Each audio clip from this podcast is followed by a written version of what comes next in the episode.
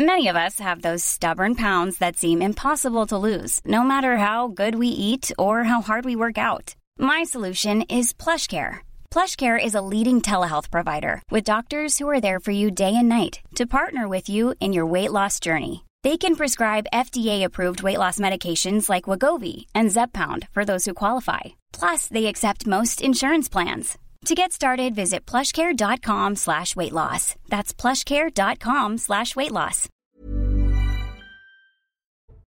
Bonsoir à tous et bonsoir à toutes. Bienvenue dans Punchline ce soir sur CNews. Les Bleus, de retour ce soir à Paris. Leur avion est censé se poser aux alentours de 20h30 à Roissy. On rejoindra notre envoyé spécial Elliot Deval sur place dans un instant. L'immense déception de la défaite d'hier soir a du mal à passer du côté des supporters, mais aussi de l'équipe de France elle-même. On vous a posé la question sur le compte Twitter de CNews. Les Bleus méritaient-ils de gagner? Votre réponse, elle est très partagée. Non à 51%, oui 49%. Voilà, les Français, euh, les 24 millions de supporters qui ont regardé le match hier n'étaient pas tout à fait convaincus euh, que les Bleus méritaient de gagner cette finale. On s'intéressera aussi au sort de Didier Deschamps. Va-t-il rester? Il donnera la réponse en janvier, mais il y a là aussi encore beaucoup d'interrogations. Et puis on reviendra sur les débordements qui se sont déroulés à Lyon surtout, mais aussi à Grenoble et Nice. Pourquoi la moindre occasion festive est le prétexte à la violence? On va tenter d'y répondre ce soir. Nous sommes avec Louis de Ragnel, chef du service politique d'Europe 1. Bonsoir Louis. Bonsoir Laurence. Avec Philippe Guibert, enseignant et consultant. Bonsoir, Bonsoir à vous. Laurence. Et Eric Revel, journaliste. Bonsoir, Bonsoir, Eric. Bonsoir. Bon voilà, vous êtes tous remis de la défaite d'hier soir On est un peu groggy quand même. Ah oui, c'est vrai? Vous Ouais, êtes sous le choc encore Bah, même si on ne méritait pas, je trouve qu'on y a cru jusqu'au bout. euh, on Ah bah, disait, ça a été relancé, hein. Parfait, mais c'est vrai que. Ah, le hold-up, carrément Ah oui, euh, il y a une action Ouais. incroyable à 30 secondes de la fin. Si on marque, la France est championne du monde. Ouais, enfin, ça, elle tient Ça à, joue un peu, quand la même. victoire, elle tient qu'à Mbappé, on est d'accord Ah Oui. bah, c'est un joueur. Bon, Franchement, il y a-. Moi, je trouve qu'il n'y a pas de déception parce que je trouve que le parcours de l'équipe de France est, est- compte tenu de l'effectif, ils avaient quand même plein de blessés euh, avant le début du mondial. Je trouve que le parcours de l'équipe de France est exceptionnel et qu'hier soir, les Argentins étaient meilleurs que nous. On aurait pu gagner. Il y a toujours des hold-up en football, comme le disait Eric. Mais, mais franchement, les Argentins étaient meilleurs que nous hier soir, me semble-t-il. C'était euh, évident pendant 80 minutes, les 80 premières minutes, où il n'y avait qu'une équipe sur le terrain. Donc, euh, donc voilà, il y a eu un exploit d'Mbappé, mais autrement, euh, autrement, les Argentins ont dominé cette finale. Louis de Ragnel. Euh, je suis d'accord avec vous sur l'analyse, mais on aurait quand même pu gagner. Non, mais ça s'est joué à très peu. Je c'est votre côté voyou à vous, disait, ouais, ouais, euh, le Eric côté hold-up. On, on peut gagner sans avoir euh, été les meilleurs pendant tout le match, et euh, ça c'est. Euh, l'histoire- du sport, hein, euh, et Bah, tant mieux. Pas toujours. Ah, et, et ouais. de temps en temps, Et moi je trouve que l'équipe de France méritait de gagner. Si, En si. athlétisme, c'est rare que les Je meilleurs comprends ne, même pas qu'un Français sur deux euh, considère que l'équipe de France euh, ne méritait pas de gagner. Ah Parce oui qu'ils ont Bah, le match on mérite toujours de gagner. football. Mais non, mais on mérite toujours de Mais gagner. vous êtes très Non, patriote, non. Louis, c'est pour ça. Vous êtes comme le ça. président de la République, Eh Emmanuel oui. Macron, qui a accompagné avec communs. ferveur les Bleus, notamment dans les vestiaires. On va écouter ce qu'il leur a dit. Est-ce que le président en a fait trop? On a trop fait Je vous pose la question juste après. Mais d'abord, on écoute ce qu'il a dit dans les vestiaires. Vous avez fait rêver des millions de Françaises et de Français jusque-là, et encore aujourd'hui, ils ont vibré. Et vous avez fait rêver des milliards de gens qui ont regardé ce match. Parce que vous avez fait du grand football et du grand sport. Les leçons, vous les tirerez. Il y aura sans doute des regrets après ce match. Je voudrais qu'il y en ait deux qui n'aient pas trop de regrets. S'il vous plaît. Écoutez-moi bien. Jamais vous êtes une très grande équipe. Parce a, je pense, aucune autre équipe qui aurait pu faire ce que vous fait jusque-là et qui aurait pu remonter à deux reprises et être à deux doigts de la gagner. Après, quand il manque un truc, dans la vie c'est pareil, c'est le foot, c'est le le sport. Ça, vous y pouvez rien. Mais vous avez eu le cœur, la faim, l'envie et le talent d'y aller. Rien pour ça, je voulais venir vous voir pour vous dire merci. Et vous avez fait rêver des Françaises et des Français qui en ont besoin. Donc merci à vous. Merci à celles et ceux qui vont peut-être arrêter le maillot après ce match. Il y en a plein qui sont très jeunes, qui vont en faire beaucoup d'autres, plus que moi comme président, dites-le-vous bien. Donc vous allez en gagner des autres parce que vous avez une expérience embarquée qui est dingue. Donc voilà, ce soir ça va être dur, mais dès demain on est parti à l'assaut parce que c'est comme ça qu'on les gagne. C'est comme ça qu'on les gagne. En tout cas, moi, je suis fier de vous. Voilà, ça, on a compris que c'était du team building avec. Je ne peux pas m'empêcher de transposer ça au Conseil des ministres et de voir la tête des ministres. Euh, toutes celles et ceux d'abord qui raccrochent le maillot, bon ça c'est le, le- le Non, mais petit côté taquin. hein. Toutes celles et ceux. Oui, oui. Il n'y a que des ceux dans le A vestiaire. priori, il n'y a que des ceux, mais des bon, celles. on ne sait pas, on ne sait pas. Euh, et puis, que tu alors, est-ce est-ce que ce sont qu'il des en fait trop C'était ma On l'a question. vu avec des hommes. Bah euh, oui, enfin, Jusqu'à preuve du contraire. euh, non, mais c'est factuel. Ça, c'est- c'est l'enthousiasme du moment. Non, non. Après, ce qui pose question, c'est ce qui s'est passé sur le terrain. Parce qu'à la fin, il est allé réconforter Kylian Mbappé. Alors, il y a beaucoup de photos. Ça a beaucoup fait réagir les réseaux sociaux. On le voit l'enlacer, euh, le consoler. euh, alors qu'on voit visiblement que Mbappé n'est pas du tout dans ça. Il a Hmm. envie de- d'en- d'en- d'encaisser, tout simplement. Normal. honnête avec ses copains. Il en a trop fait, Philippe Guibert, le Oui, mais c'est-à-dire qu'Emmanuel Macron fait toujours trop dans ces circonstances. Il a la stratégie du Bernard l'ermite qui va se loger dans un coquillage euh, abandonné. Et là, pour prendre la photo, là, il veut prendre la photo. Il sait que tous les projecteurs ou, euh, du, du monde entier sont braqués sur Mbappé.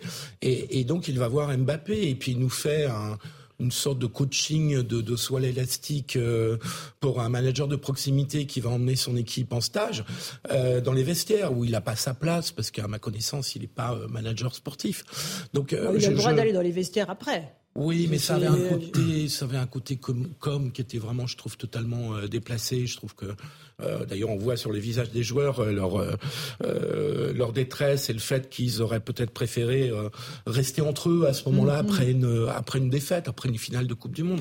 Donc oui, il en fait trop. Vous n'êtes pas d'accord. Ouais. Emmanuel Macron ne trouve jamais sa place parce que sa référence, c'est le Oh. management. Vous exagérez un poil, vous exagérez un tout petit poil. À peine. Ah, je crois. Louis Dragnel, il en fait trop ou pas? Ah mais il en, il en fait. En fait, c'est même pas qu'il en fait trop ou pas assez, c'est que c'est absolument pas sa place et, et ça ne se fait pas. En fait, ça ne se fait pas de cette manière-là. Un, je trouve que c'était tout à fait prévisible. Je pense que si on avait parié avant, euh, enfin moi j'étais certain qu'Emmanuel Macron allait faire ça. Le deuxième élément, moi ce qui me frappe, c'est toujours le côté tactile, toujours besoin de toucher les gens. Bah, c'est non mais avec On le il le pas. prend, Jacques il le- Chirac, écoutez, Louis. Oui, mais Il aimait serrer les mains, il aimait aller au salon de l'agriculture. Il y avait aussi un peu plus de distance. Il connaissait à peine le, le nom de certains joueurs de, de sa propre équipe et on lui en voulait pas pour autant parce qu'on savait que c'était pas non plus un, un passionné de tout ça.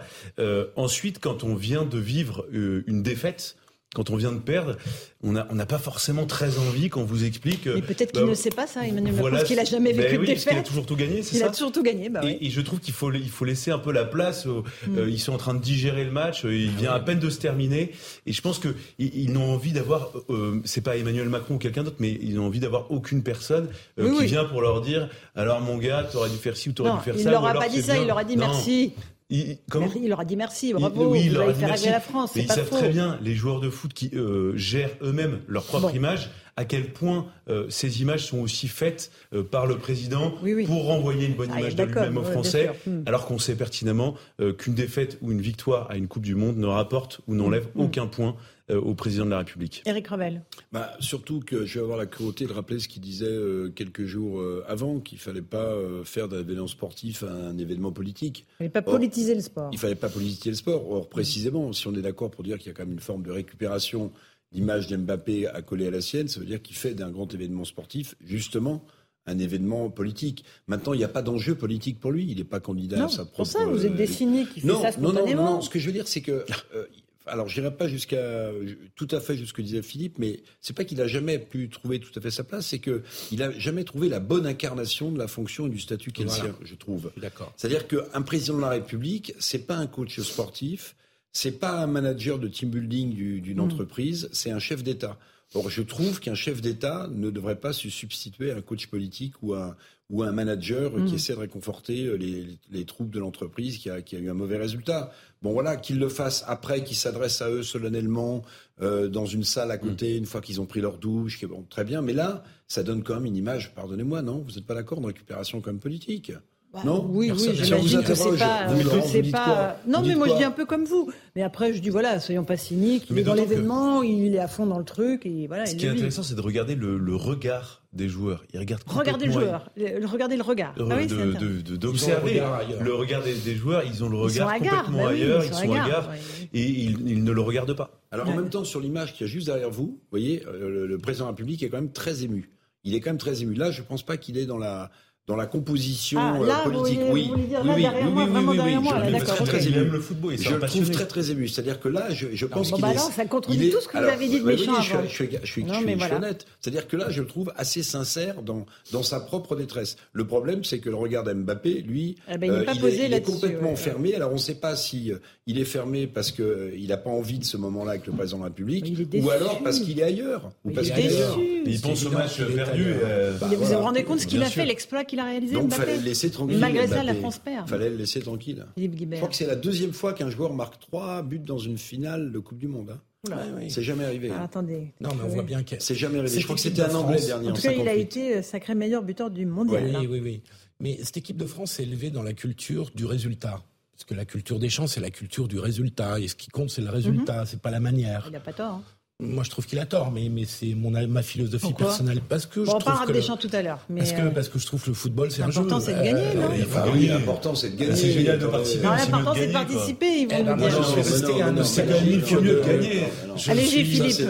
Je préfère. L'homme de gauche, exactement, l'homme de faut, gauche. c'est gagner, être le Bah, premier, bien c'est sûr. non, c'est battre les autres, c'est un bien jeu, sûr. c'est pas euh, le Ça, c'est vraiment une réflexion de droite, vraiment. Vous avez, vu l'attitude, Philippe, des Argentins sur le terrain, la façon dont ils, dont le ils, Ils ont la ils répètent le jeu. Donc Le football argentin Bah, pour eux, bien seul le résultat compte et ils ont eu le résultat, et tant mieux pour eux. Et Donc, le- non, le football ils ont argentin pas une était le merveilleux sportive, les 80 Argentins minutes. sur le terrain. Le plus beau Oui. but, Ils c'est ont le cassé du but de ils Di Maria. Tu, tu, bon, Donc, voilà. Quand même un peu l'efficacité. Ben, Vous parlez de but, vous parlez de. Oui, oui, oui. Donc vous avez été un peu frustré sur les- voilà, ouais. Mais donc pour en revenir à, à, à Mbappé et à Macron, euh, Mbappé est dans la culture de la gagne, hein, comme toute sa génération, et donc il vient de perdre. de- Bah oui, je termine juste. bien sûr. Euh, non, pas tous les joueurs professionnels, parce qu'il y a eu d'autres euh, façons de jouer au football et de le concevoir. Et euh, les, la- les grandes équipes françaises des années euh, 70-80 Oui, la perte- n'avaient pas. Oui, mais ils ont laissé des traces dans l'histoire qui, à mon avis, avec le recul, Allez. Apparaîtra plus importante. Donc, il est dans la culture de la gagne.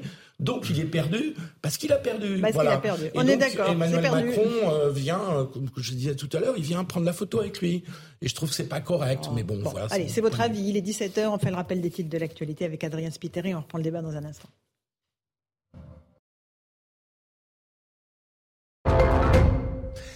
Préavis maintenu pour les fêtes à la SNCF, mais sans appel à la grève. Annonce de Sudrail et de la CGT cheminot. Les deux syndicats disent vouloir laisser l'opportunité à leurs adhérents de s'impliquer ou non dans la démarche. La circulation des trains pourrait être moins perturbée qu'annoncé.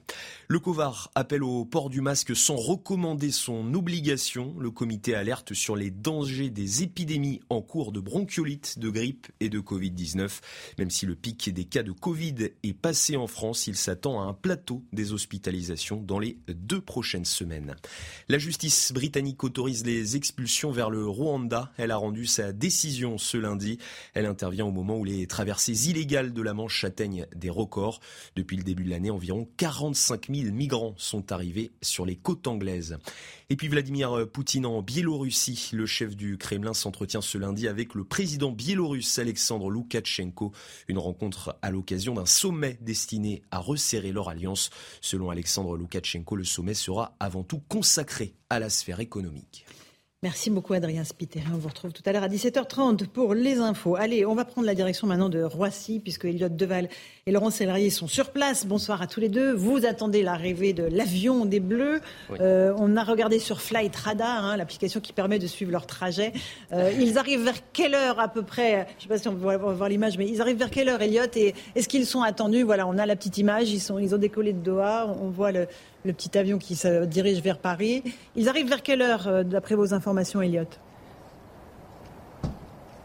Alors d'après nos informations, Charles Laurence, l'équipe de France, nos Bleus vont arriver à 19h43 à Roissy-Charles de Gaulle. Alors c'est un peu particulier parce que c'est une annexe, c'est le pavillon d'honneur euh, où vont arriver les, Bleus. C'est là habituellement où les chefs d'État euh, sont euh, reçus. Donc il n'y aura pas de premier contact avec les supporters de l'équipe de France. Le programme il est très simple. On arrive à Roissy-Charles de Gaulle. Alors c'est une grosse délégation. Derrière moi d'ailleurs, vous avez les bus. Il y en a huit de bus parce que dans cet avion il y a évidemment les joueurs, il y a le staff, mais il y a aussi la délégation. Vous savez, ces, ces, stars, ces anciens joueurs qui sont venus assister à la finale, et il y a aussi les, les familles. Donc ces huit bus, ensuite, ils vont prendre la direction de la place de la Concorde pour aller au Crillon. Et c'est cette fois-ci, c'est à ce moment-là, aux alentours de 20h30, 21h, et bien que les Bleus vont pouvoir célébrer et voir les, les supporters français. C'est comme un air de 2006. Souvenez-vous, en 2006, l'équipe de France qui perd la finale contre l'Italie au tir au but, comme cette année.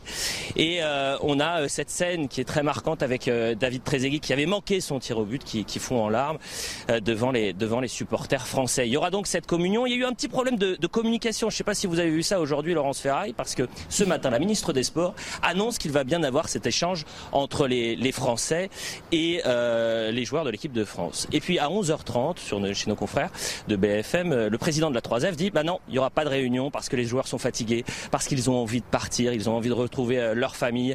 Ça fait plus d'un mois qu'ils sont ensemble, 24 heures sur 25, 7 jours sur 7, et qu'ils euh, sont donc fatigués. Et puis 45 minutes plus tard, la fédération française va désavouer en quelque sorte le président de la, la 3F en disant si, il y aura bien une réunion et cet échange entre les Bleus et euh, donc euh, les euh, supporters. On ne sait pas combien il y aura de, de, personnes place de la Concorde ce soir, mais l'information principale, ils ont un peu de retard nos Français parce qu'ils devaient arriver à la base à 16h25. Finalement, c'est à 19h43 précise, Charles Laurence. Merci Elliot. Je ne sais pas si vous m'entendez, si vous n'avez pas un problème d'oreillette, mais c'est vrai que de toute façon, la déception est difficile à encaisser pour eux. Hein. Ils sont hyper, hyper déçus.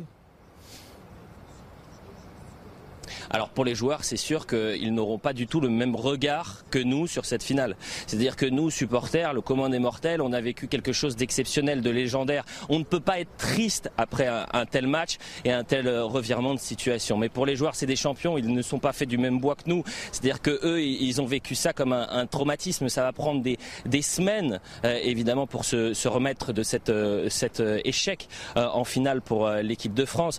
fallait voir les visages terriblement déçu de, nos Français, les larmes euh, des joueurs. Alors c'était euh, évidemment euh, Mbappé, il y avait Dizassi, le jeune Dizassi qui était dépité, et puis tous ces joueurs dans le vestiaire avec cet échange avec Emmanuel Macron. Je sais que vous avez passé la séquence juste avant. C'est vrai que c'est impressionnant de voir ça. Mais c'est des sportifs de haut niveau. Ils, étaient à deux doigts. Vous savez, c'est on est ça s'est joué à rien en fait cette finale. C'est les tirs au but. Vous lancez une pièce, ça tombe du bon ou du mauvais côté. Et c'est pour ça qu'ils sont effectivement très déçus.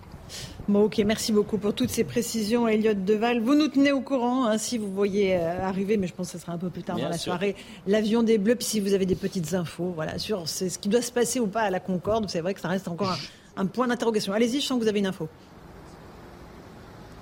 Ouais, pas une information, mais c'est juste qu'Eric Revel, il s'est trompé. Évidemment qu'il y a déjà eu un, joueur qui a mis trois buts euh, en finale de Coupe du Monde. C'était en, 1966, Geoff Hurst. En revanche, Kylian Mbappé a fait quelque chose d'exceptionnel hier. C'est qu'il a mis quatre buts. Il y a eu le triplé et il y a eu le tir au but. Non, vous n'avez pas dit ça, cher Eric Revel. Je vous ai écouté attentivement avec l'oreillette.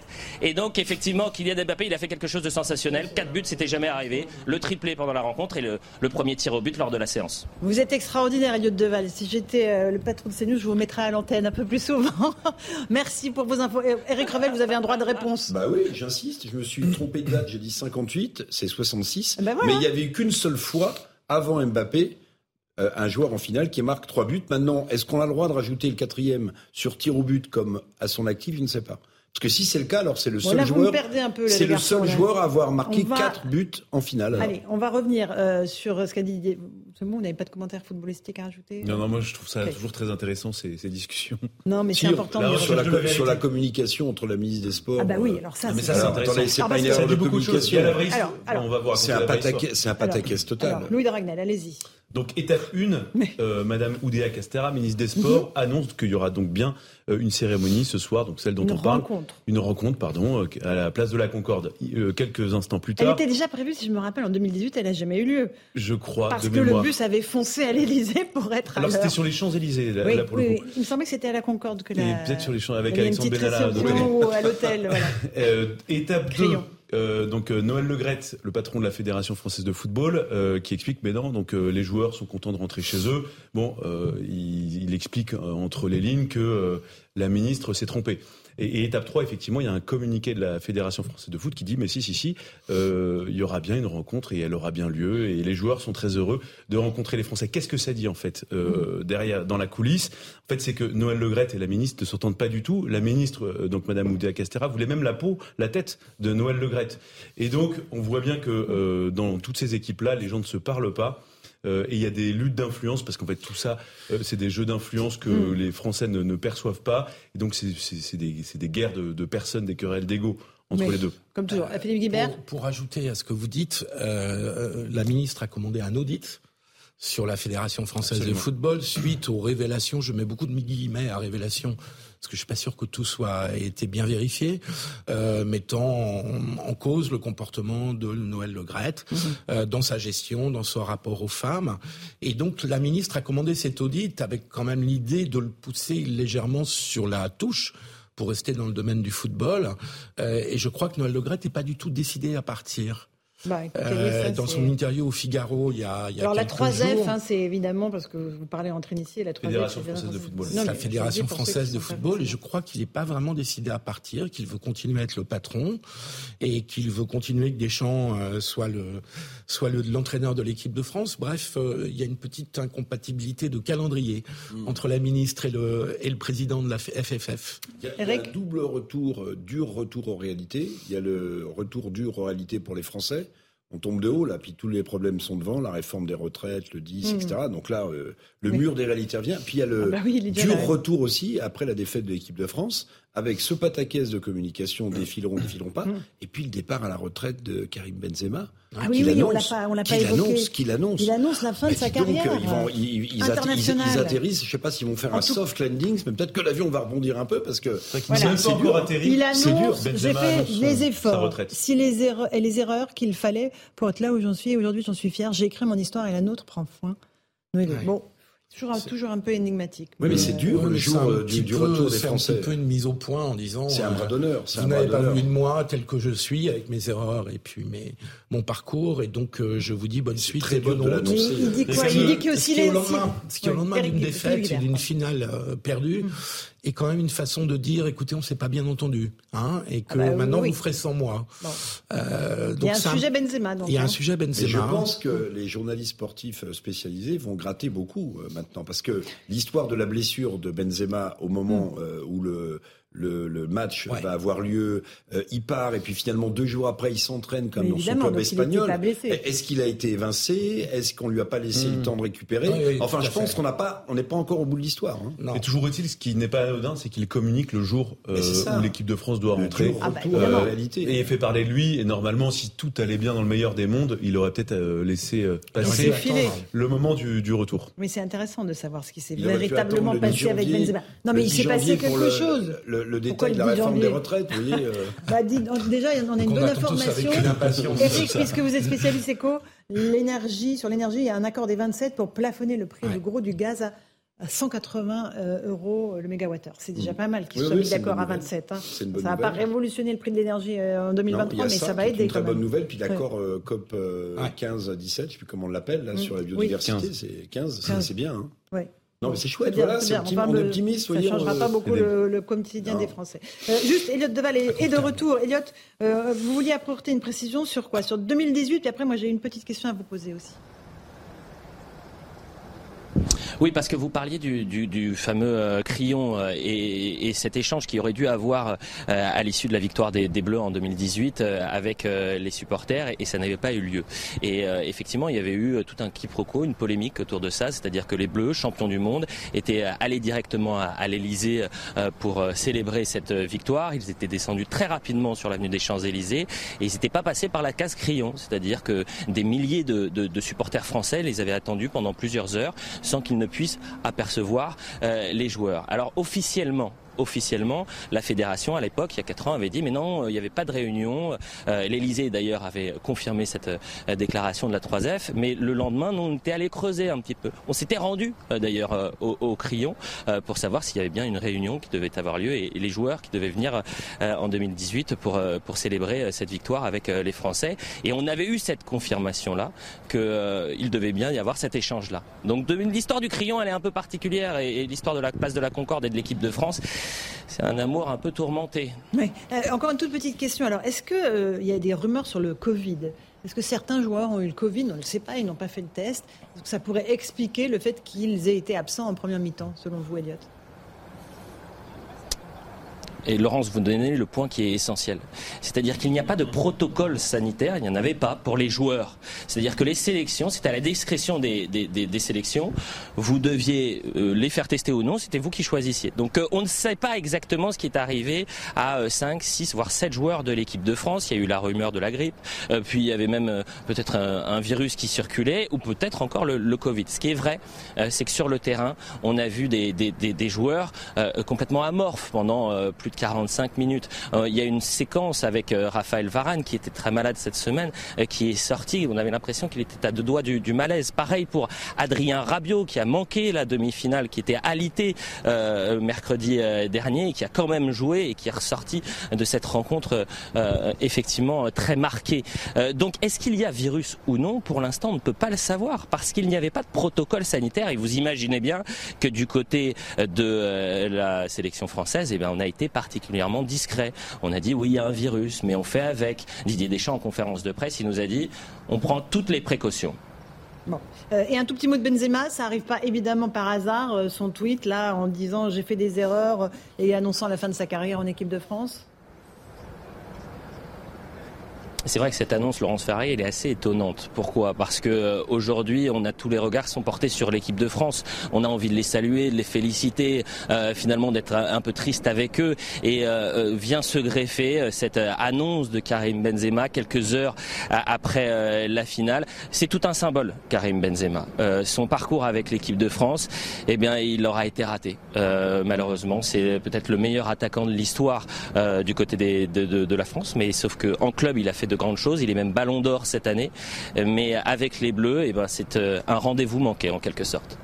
Ok, merci beaucoup Elliot. On vous retrouve tout à l'heure avec Laurent Sélarié euh, à Roissy, euh, peut-être avec un avion des Bleus qui pointera son nez aux alentours avant 20h à tous les coups.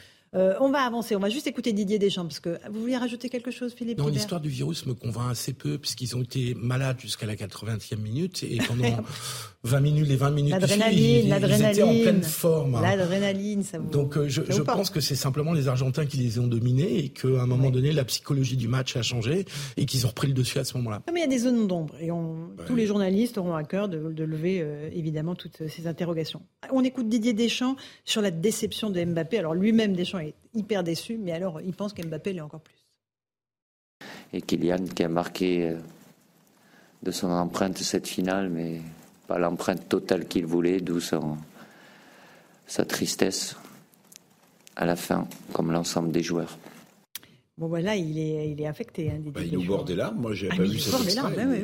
Pourtant, c'est un homme au nerf d'acier, quand même. Oui, ouais, mais euh, bon, c'est vrai que Mbappé a fait une finale euh, de folie. Hein, Philippe, mm. l'Argentin, on peut le reconnaître. Il a fait une finale de, folie quand même. Je trouve que c'est Messi et Di Maria, les grands joueurs de cette non, finale. Oui, non, mais d'accord, mais il met quand même trois buts, euh, Philippe. Il met quand même bien sûr, buts, et dont une reprise de volée extraordinaire. on est tous d'accord. Maintenant, on peut pas dire, même si on connaît pas l'origine du virus, que euh, un certain nombre de joueurs français n'étaient pas diminués. Moi, ça m'a semblé bizarre qu'on vous explique que Rabiot euh, Chouameni euh, avec la fièvre, etc., et que le lendemain, il les aligne, parce qu'ils se sont entraînés deux heures. Enfin, mhm. ça m'a semblé quand même un peu juste. je suis pas, je suis pas comme le président de la République, je suis pas un coach sportif, mais ça m'a semblé bizarre quand même.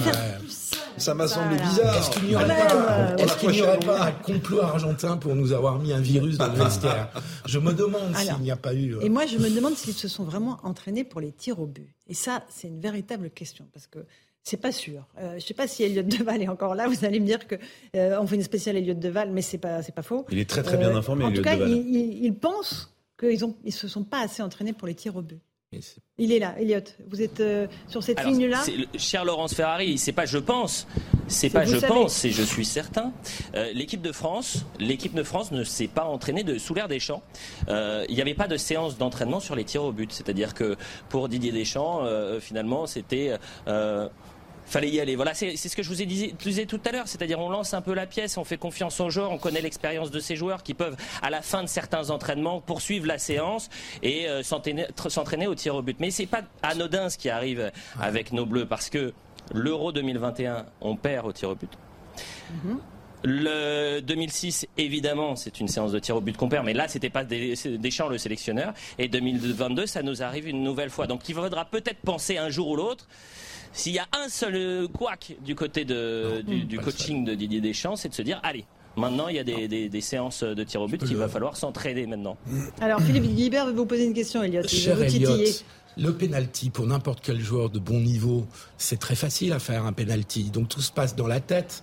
Et donc si on perd au penalty, ça, ça se passe dans la tête. C'est pas une question d'entraînement. Il y a l'entraînement au penalty, les joueurs en font tous les jours, toute l'année. Et un penalty est un geste en soi techniquement facile. Donc ça se passe, c'est une question de psychologie, c'est pas une question d'entraînement. Cher Elliot.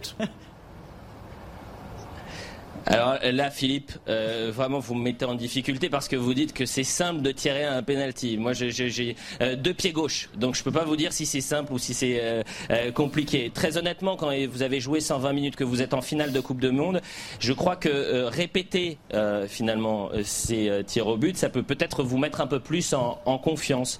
Et d'ailleurs, il y a tout un symbole dans cette séance puisque qui commence la séance de tir au but pour cette finale, c'est Kylian Mbappé. Mbappé qui avait manqué euh, le penalty euh, à l'Euro. Et, euh, et, ça, il ne l'avait pas oublié. C'est pour ça qu'il a voulu lancer son équipe. Mais c'est vraiment très plus sérieusement, je pense que beaucoup de nations s'entraînent et font très attention aux séances de tir, tir au but. L'Argentine en avait une contre les Pays-Bas. C'est pas anodin ça aussi. Mais, mais mon cher Elliot, puisque vous avez réponse à tout, je vais vous poser une autre question. Est-ce qu'en réalité, c'est pas là où on a manqué des cadres euh, des, des, Pogba et des autres qui étaient blessés parce que pour le coup voici des joueurs des, joueurs d'expérience qui nous ont manqué jusque y compris sur la séance de tir au penalty parce que les petits jeunes qui tirent là avec tout le talent qu'ils ont ils sont pris par la pression si on avait eu nos cadres Elliot on aurait peut-être vécu une autre séance de tir au but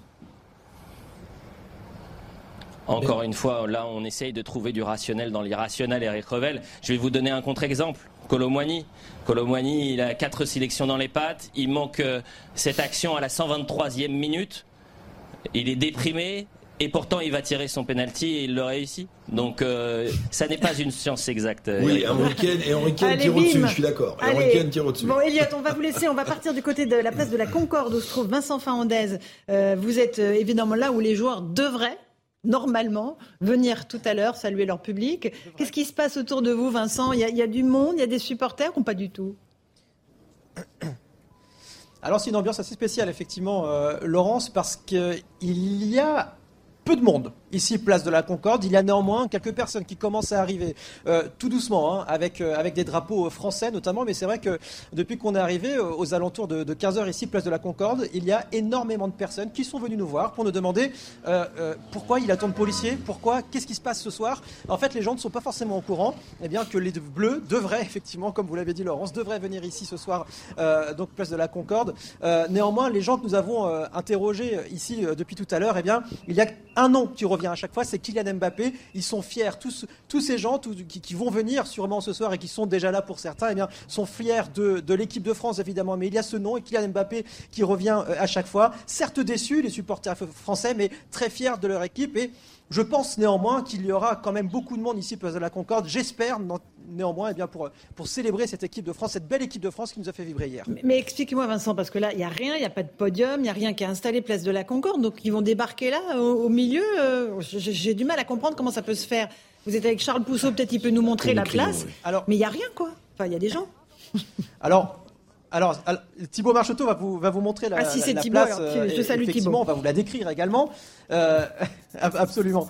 Euh, la circulation vient d'être coupée ici, place de la Concorde. Euh, à l'instant, il y a énormément de, policiers, mais c'est vrai, il n'y a pas de podium. On ne sait pas réellement où ils vont aller, par où ils vont passer, ce qui va réellement se passer. C'est vrai que pour le moment, on est dans le flou total. Pour tout vous dire, même les journalistes sont encore en train de se mettre en place, à, aller chercher leurs badges, les badges que nous avons pu récupérer un petit peu en avance d'ailleurs, comme ceci, pour bien montrer tout simplement que nous sommes journalistes accrédités pour couvrir cet événement. Mais tout se met en place assez lentement, c'est vrai. C'est pour ça que c'est une ambiance assez particulière. En plus de ça, tous ces gens qui viennent nous voir pour nous demander ce qui va se passer ce soir. Donc, ils viennent vous demander des, renseignements. Et on a vu sur les images de Thibault Marcheteau qu'il y a par contre un dispositif policier qui est déjà en place. Ça, euh, ça laisse quand même. Euh, c'est quand même bon signe. C'est ça, Vincent? C'est qu'il va se passer quelque chose. Oui, il y a énormément de. Ah, bon, voilà, ça bug un peu. On vous retrouve dans un instant quand on a récupéré la liaison. Louis Dragnel, on va prendre un tout petit peu de hauteur, voilà, on va s'extraire du contexte euh, si lourd de ce euh, lendemain de défaite. Euh, qu'est-ce que ça va changer au plan national, cette défaite? Là, je vous Politiquement, vous voulez dire? Oui, politiquement. Politiquement, ça change absolument rien. mais d'ailleurs, on, le disait avant même que le match ait, encore eu lieu. S'il y avait une victoire, aucun impact pour Emmanuel Macron. En cas de défaite, aucun impact non plus. Après, je, je, moi, ce que j'observe quand même, c'est que les Français espéraient de tout cœur euh, dans cette, cette, année quand même qui est euh, terrible avec ah euh, énormément de mauvaises nouvelles. Les Français auraient aimé avoir cette victoire, auraient aimé avoir ce, ce petit moment de lueur, ce petit moment où on se dit qu'on est un peu meilleur que les autres, euh, alors qu'on est quand même dans une période où on voit tous les symptômes du déclassement, que ce soit sur les questions d'immigration, de pouvoir d'achat, euh, de sobriété énergétique, mm. les centrales nucléaires, enfin tout, tout ce qui fait euh, la force et la grandeur de la France. Eh bien, euh, on voit que tout est en train de, de, s'affaisser. Et donc, c'est vrai qu'il y a beaucoup de Français qui mettaient leur espoir dans, le, dans une victoire de l'équipe de France qui n'a pas eu lieu. voilà, il y a un côté un peu déceptif, forcément. Le, le, petit côté positif, quand même, qui arrive, c'est qu'il y a Noël dans quelques jours. Et j'ose espérer au moins que certitude tous les ans. La certitude, c'est que chaque année, le 24 décembre soir, c'est euh, la fête de la nativité. Et là, pour le coup, ça bouge pas. Philippe Guibert. Non, mais ce qui est intéressant avec le sport, c'est que, au fond, le patriotisme, il s'implique et il s'investit dans le football et mm-hmm. qu'il n'a pas beaucoup d'occasions, en tout cas en France, de s'investir dans d'autres moments et dans d'autres, ou alors dans des moments de tragédie, comme au moment des, des attentats, mais dans des moments de joie, de liesse. Il y a un besoin de fierté en France qui s'est beaucoup investi, peut-être trop même, dans l'équipe de France, parce que euh, on a l'impression que de perdre une finale de Coupe du Monde est presque une injustice et, un drame, alors que au fond, euh, au fond, c'est déjà un énorme euh, parcours et un très beau parcours ce qu'a fait l'équipe de, de, Deschamps. Mmh. Donc, je trouve que ce patriotisme s'investit beaucoup dans le football j'aimerais qu'ils s'investissent euh, dans d'autres euh, dans d'autres domaines. Vous n'êtes pas seul. Parce que le, le, sport est un sport, c'est un jeu et ça doit le rester. Oui, mais c'est un facteur de cohésion nationale. Oui, bien sûr. Bien sûr. Mais il n'y a pas d'autres moments en fait, dans Le problème, c'est qu'il ne reste, ne reste que ça. Allez-y, euh, Cette année, on a eu une élection présidentielle avec un débat de deuxième tour qui a fait moitié moins d'audience que ce qu'a fait la finale de Coupe du Monde hier soir. Parce que c'est 25 millions sans compter les chaînes sportives que, dont je, que je ne citerai pas, sans compter les bistrots où il y avait quand même du monde. Après, on est en hiver. Et, encore une fois, pour, pour quelqu'un qui connaît assez bien la télé, Eric Revel le sait, les audiences d'hiver sont bien supérieures aux audiences d'été. Voilà. On aurait eu euh, la finale au mois de juillet, on n'aurait peut-être pas eu 25 euh, millions de téléspectateurs. Ouais, on enfin, en tout cas, 18-19. Mais c'est un, un, débat politique, le, le, le grand rendez-vous démocratique bah de la République française bah, on connaissait la fait moitié moins d'audience que cette finale de Coupe du Monde. Je trouve que c'est un mm. symbole, c'est-à-dire qu'il y a une, mm. on est un pays politique et où la politique ne passionne plus et on réinvestit dans le sport. mais si, non, non, je suis pas d'accord avec vous. Ça passionne les Français. Mais ils vont, moins voter. Éric Revel. Ils ont quand même moins voté. Philippe est très bonne. J'avais pas, mais c'est bien, vu, c'est bien vu, c'est bien vu. Alors je dirais quand même que l'ascenseur, Coach Éric Revel, l'ascenseur, bah oui, l'ascenseur émotionnel nous a propulsé au troisième étage de la Tour Eiffel. Et là, on a l'impression que le frein de l'ascenseur a lâché, et qu'on réatterrit sur le plancher des vaches avec le, retour à toutes nos réalités mmh, mmh, mmh. Euh, économiques. Alors, Emmanuel Macron a pu réussir un coup extraordinaire, en fait. Hein, on est passé à côté. Ah. C'est qu'il aurait pu être le seul, il est déjà avoir été réélu deux fois de suite et avoir, deux, Coupes du Monde. Ça aurait été, dans l'histoire du pays, quelque chose de, jamais vu. Bon, Euh, il est passé à côté. Mais je voudrais dire un mot sur l'Argentine quand même. Parce oui, que parce qu'on n'a pas parlé de Messi et de l'Argentine. Alors, Vous on avez peut raison. parler Ah, du c'est- génie Messi ça, mais je voudrais parler euh, du peuple argentin et de la Eh oui. situation Eh économique oui. dans laquelle ils sont eux. Parce que nous, on se plaint avec nos 6% d'inflation, avec Mm. Oui. nos problèmes de pouvoir d'achat, de chômage. Eux, Eux, ils c'est ont dramatique, 90%. euh, d'inflation, ils ont un taux Ouais. de 90% d'inflation. Un tiers de la population argentine est dans une misère 90%, oui. 90% d'inflation. Ah oui, je- 90% Je croyais que d'inflation. vous étiez trompé, mais non. en Non, fait, non, c'est ça, 90% d'inflation. Nous, on a d'inflation. 6% d'inflation sur un an en rythme annuel, ou 7 si vous voulez, ça dépend comment on mesure. Eux, ils sont à 90. Ils ont un tiers de la population argentine qui est dans une misère absolue. Un tiers, c'est beaucoup. Et puis, autre chiffre qui va vous faire, enfin, petit retour historique, c'est qu'en 1930, 1900, juste avant la Seconde Guerre mondiale, l'Argentine a un niveau de développement économique comparable à celui de la Grande-Bretagne. Ils ont subi un effondrement économique, Mhm. des dictatures, euh, et donc ce pays s'est effondré. Et alors, pour le coup, la culture du football est tellement importante qu'elle leur sert Ah, de absolument. moteur pour vivre et pour s'affirmer Mhm. comme nation. Et pour s'affirmer comme nation. Donc vous dites qu'ils en avaient plus besoin que nous, quoi. Oui, pas vous très traduisez mes pensées, mais non, mais c'est pas un problème de patriote. C'est que je, je, je pense que quand on attend un événement comme celui-là pendant 36 ans, qu'on n'a aucun euh, fait sur lequel se raccrocher pour la plupart des, Ah des bah, Argentins, L'espoir est beaucoup plus important. et l'espoir, ils ont une culture du foot qui est totalement Et- différente de la Et il nôtre. faut se souvenir que la mort de Maradona a été pour eux un drame. Ah oui. hein. C'est c'est Mm. un- quelque chose qu'on a du mal à concevoir ici. Mais la mort de Maradona a, donné lieu à tout un délire quasi religieux. Et donc il y a un Oui. rapport religieux au football Mm. en Argentine. Ah Et oui, oui, il y a un rapport très très fort entre images la religion Les images de. Buenos Aires qui sont magnifiques. Magnifique. Ah, Ah, je sais pas si on a les images, on de voit personnes des milliers autour de la place de l'obélisque, Millions, je sais c'est pas, mais oui, magnifique. c'est magnifique. Et vous avez vu qu'il y a des petits, euh, il a, il, est- il est, c'est devenu un saint. Mais si vous avez vu ces petites euh, vignettes qu'on mettait dans, Oui, comme avec ça, un nom comme ça, non, non, c'était non, déjà mais fait, qu'on mettait dans les avant euh, que nos grands-mères mettaient pour les communions. Images- Les images pieuses. pieuses. Il y a des images pieuses On de, les met de saint hein. On les met, vous inquiétez pas, ça continue. Allez, attendez, on fait une pause. Oui, on se retrouve dans un instant dans Punchline sur. CNews. Oui. On fera le rappel des titres de l'actualité. On parlera encore un tout petit peu de football. À tout de suite. Communion solennelle et 17h30, on se retrouve en direct dans Punchline sur CNews. Tout de suite, le rappel des titres de l'actualité avec Adrien Spiteri.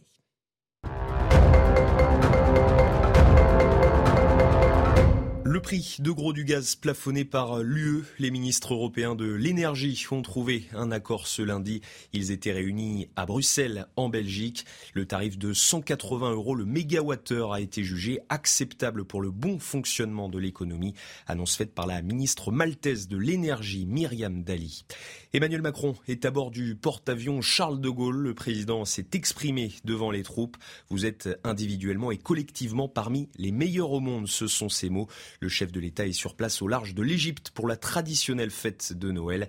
Il passera une nuit à bord avant de rejoindre la Jordanie demain.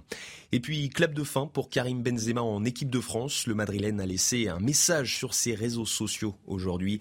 J'ai écrit mon histoire et la nôtre prend fin, a-t-il déclaré. Une retraite internationale au lendemain de la défaite des Bleus en finale de Coupe du Monde.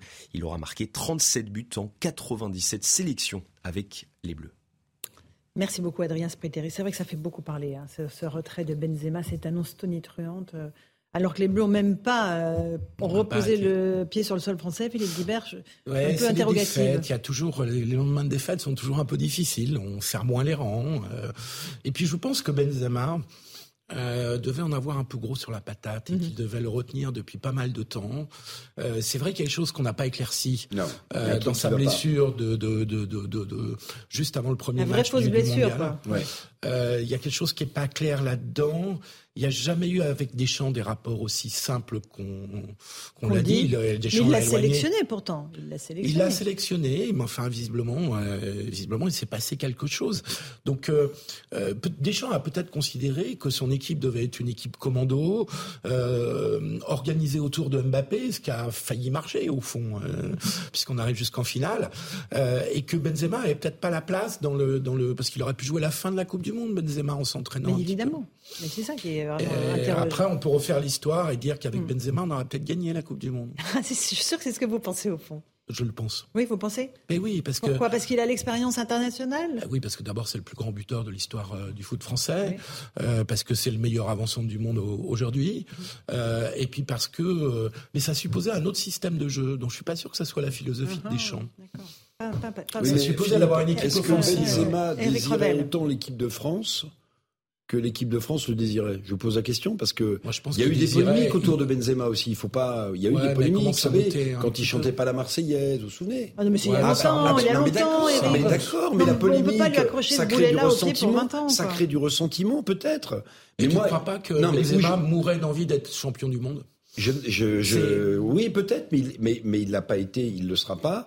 Et surtout, le point noir, à mon avis, c'est qu'il faudra qu'on nous explique comment il part et qu'il s'entraîne, il quitte Absolument. Doha et il s'entraîne trois jours après avec son club. Absolument. Donc il est plus blessé s'il s'entraîne, même si c'est pas à haute intensité. Il y a quand même un sujet. Ah Donc oui, j'espère que nos confrères vont faire euh, le job parce que j'ai hâte de savoir ce qui s'est passé quand même euh, en coulisses. Voilà, il était touché à la cuisse gauche à l'entraînement alors qu'il se remettait à peine d'un pépin à la cuisse droite. Et il avait été obligé de quitter Oui, le groupe de manière assez précipitée. La il a pris blessure l'avion de à 6 heures du compensation. matin. La blessure de compensation. oui. La Ah blessure de ça. compensation Bon, classique allez. pour un footeux, mais mais je sais pas si ça permet d'être absent pendant un mois. Enfin, ça ça ça lui permettait Ouais, pas de jouer les matchs de poule certainement, mais après c'était. En tout cas, on dit que certains joueurs étaient plutôt euh, soulagés qu'ils partent. Voilà, on a évoqué. Oui, ça a été euh, dit aussi, vous avez été raison dit de le rappeler, Laurence. ne- C'est voilà, que certains joueurs disaient euh, euh, bah, c'est pas plus mal qu'ils qu'ils repartent et qu'ils jouent pas avec nous, oui. C'est ce que certains commentateurs ont expliqué en étant, paraît-il, bien informés. Donc je, je n'en sais rien. hein. Le mieux serait que Benzema maintenant s'exprime euh, et donne son point de vue de ce qui- sur ce qui s'est passé. Non, mais en Euh, tout cas, en balançant son tweet-là, il pollue complètement le retour de l'équipe de France. en Ah France. non, il Bah ne si. pollue pas. Mais si. ça sera oublié mais on dans va... une heure, Mais non, pas de du retour tout. sur mais la vous scène rigolez. Mais vous rigolez, vous Laurence. pas mais bien, mais on va, on- les, les, même Ah, mais les joueurs, s'ils prennent la parole, je pense qu'ils vont prendre la parole de- depuis le, le fameux balcon de l'hôtel euh, du Crillon. Vous savez, il y a un croyez- grand. vous vont je pense ça? que c'est ça. Bah, Il y a que ces endroits-là où ils Bah, peuvent s'exprimer. Ah, mais Mais, tard, je hein. pense que la plupart des journalistes vont poser noire. la question dès qu'il va arriver à Deschamps, à, aux joueurs, etc. Ça va. ben, on va, on, ne va pas parler que de conférence ça. presse. hein, Ils vont faire juste coucou Oui, comme oui, la reine oui, oui, d'Angleterre. oui, mais il y aura reine forcément, ils vont, ils vont forcément les changer à un moment donné ou à un autre. Et je pense que les premières questions vont être Mais sur moi, le je suis pas sûr qu'il y aura tous les joueurs déjà. On verra. On verra si Elliot Deval a des infos. De toute façon, Benzema, c'est toujours garder le rôle du bad boy, hein. le, le méchant, le, le pas gentil, qui euh, euh, vient mettre une ambiance. euh, voilà, il a toujours. Et, et là, c'est un peu ce qu'il fait aujourd'hui, parce que son tweet ressemble un tout petit peu, pardonnez-moi, C'est un règlement de compte. à, à un bras d'honneur quand même. Ouais. Donc, euh, Alors, euh, je ne sais pas si Elliot Deval est avec nous, s'il a des petites infos sur euh, Benzema. Non, il n'est pas. Euh, Louis Dragnel, je Moi, je suis très envie d'entendre votre analyse Je sur suis Benzema. beaucoup, beaucoup, moi, je beaucoup suis moins expert que vous tous. Moi, je suis beaucoup Mais plus non, non, néophyte. mais non, Non, non, non, J'ai oui, aucun problème avec ça. Non, non, bah, justement là-dessus. Bon, allez, et puis après, on avance. Beaucoup moins que vous. Non, non, moi je, je persiste à penser qu'effectivement il y a une vraie coïncidence. Enfin, il a choisi délibérément de bah communiquer à ce moment-là. Et, et je rejoins ce que disait Allez. euh, Eric Revel, c'est que globalement ça pollue considérablement le retour de l'équipe de France. Et demain, je une suis persuadé que dans la presse, euh, il sera euh, largement Mention. fait Bien état sûr. Vous avez de- raison. de, ce qu'a fait C'est Benzema. peut-être la une de l'équipe demain d'ailleurs. Alors, il y a eu le football, mais il y a eu, euh, comme à chaque fois, malheureusement, et ça vraiment, euh, on le regrette tous fortement, des débordements. Il y en a eu à Grenoble, à Nice et surtout à Lyon. Reportage de nos équipes sur place, Olivier Madigny et Olivier Gangloff avec Geoffroy Defebvre. Comme d'habitude, après chaque événement, euh, on a euh, notre lot de violence, euh, sans vraiment de réelles raisons, là, parce que pour le coup, mis à part accompagner justement une belle équipe qui est allée au bout euh, comme elle a pu, même en étant euh, euh, pour le coup défaite, mais on comprend pas, on comprend pas pourquoi à chaque fois ça se traduit malheureusement par ces phénomènes. Vous avez vu défaite, oui. oui, victoire ou défaite, c'est la même. Hein. Je veux dire, pour nous, en fait, le quotidien du flic, quand c'est quand il y a un grand, un grand événement comme ça, c'est se retrouver finalement ou sur les champs ou, ou sur les grandes places dans les, dans les grandes métropoles françaises, comme à Lyon sur la place Bellecour, et, et avoir des centaines de personnes en face qui leur jettent des projectiles. et on n'a pas vraiment de sens hein, pour ça. On ne sait pas l'expliquer, sauf que pour le coup, on a euh, une trentaine de blessés quand même. Oui, un collègue à Paris ouais. qui a été, qui a 32 été, CRS blessés, ouais. qui a été brûlé euh, euh, à l'œil par un tir de mortier. Euh, donc, euh, donc euh, voilà, malheureusement, l'histoire se répète euh, après chaque événement. Voilà pour Grégory Juron du syndicat, secrétaire général d'unité SGP Police Info qui était tout à l'heure sur CNews. On va peut-être voir des images de ce qui s'est passé à Lyon parce que vraiment, ça a eu, il y a eu des incidents entre les casseurs et les forces de l'ordre. Euh, Louis de Ragnel, c'est euh, une, une litanie désespérante en fait. Oui, et à Lyon, quand on regarde, euh, d'ailleurs, ça se voit sur les images, il y a même eu des canons euh, lan- lanceurs d'eau, des anges, des ELE, ça s'appelle, euh, qui ont été déployés. euh, et ça, pour le coup, euh, c'est pas déployé quand il se passe rien. Euh, donc, effectivement, euh, il y a eu, il y a eu des épisodes. Euh, dramatiques qui se sont produits. Et en même temps, je, je veux pas être relativiste sur ce sujet-là. Moi, je m'attendais à ce que ce soit pire Mhm. pour la demi-finale et également pour la finale. Je pense que ce qui a beaucoup joué, c'est la météo. parce qu'il a fait globalement assez froid Ah et oui, il a même il plu il a de- euh, cette nuit. Il faisait très froid au moment de la demi-finale.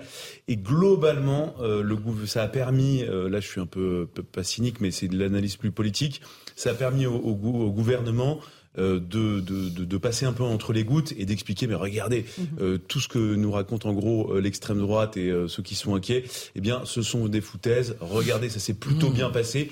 Alors qu'en réalité, euh, je, je, je suis réellement convaincu voilà, que s'il n'y avait pas eu cette météo-là, euh, si on était au mois de juin ou au mois de juillet, la réalité euh, sur le terrain en matière de Et maintien de l'ordre aurait été même. très différente. Euh, Philippe Guibert, vous Ouais, mais je me souviens de, de, de la période des Gilets jaunes qui se passait en plein hiver. Je suis pas sûr qu'il faisait un temps formidable. euh, Enfin, les dans Gilets jaunes, le soirées- point commun, c'est que dans les- je 100% termine. des personnes qui étaient présentes Je termine. Étaient là, étaient là parce qu'ils étaient pas Ouais, contents. Là, c'était pas le cas. Non, c'est pas la même chose parce qu'il y avait aussi des casseurs qui venaient en fin de manifestation.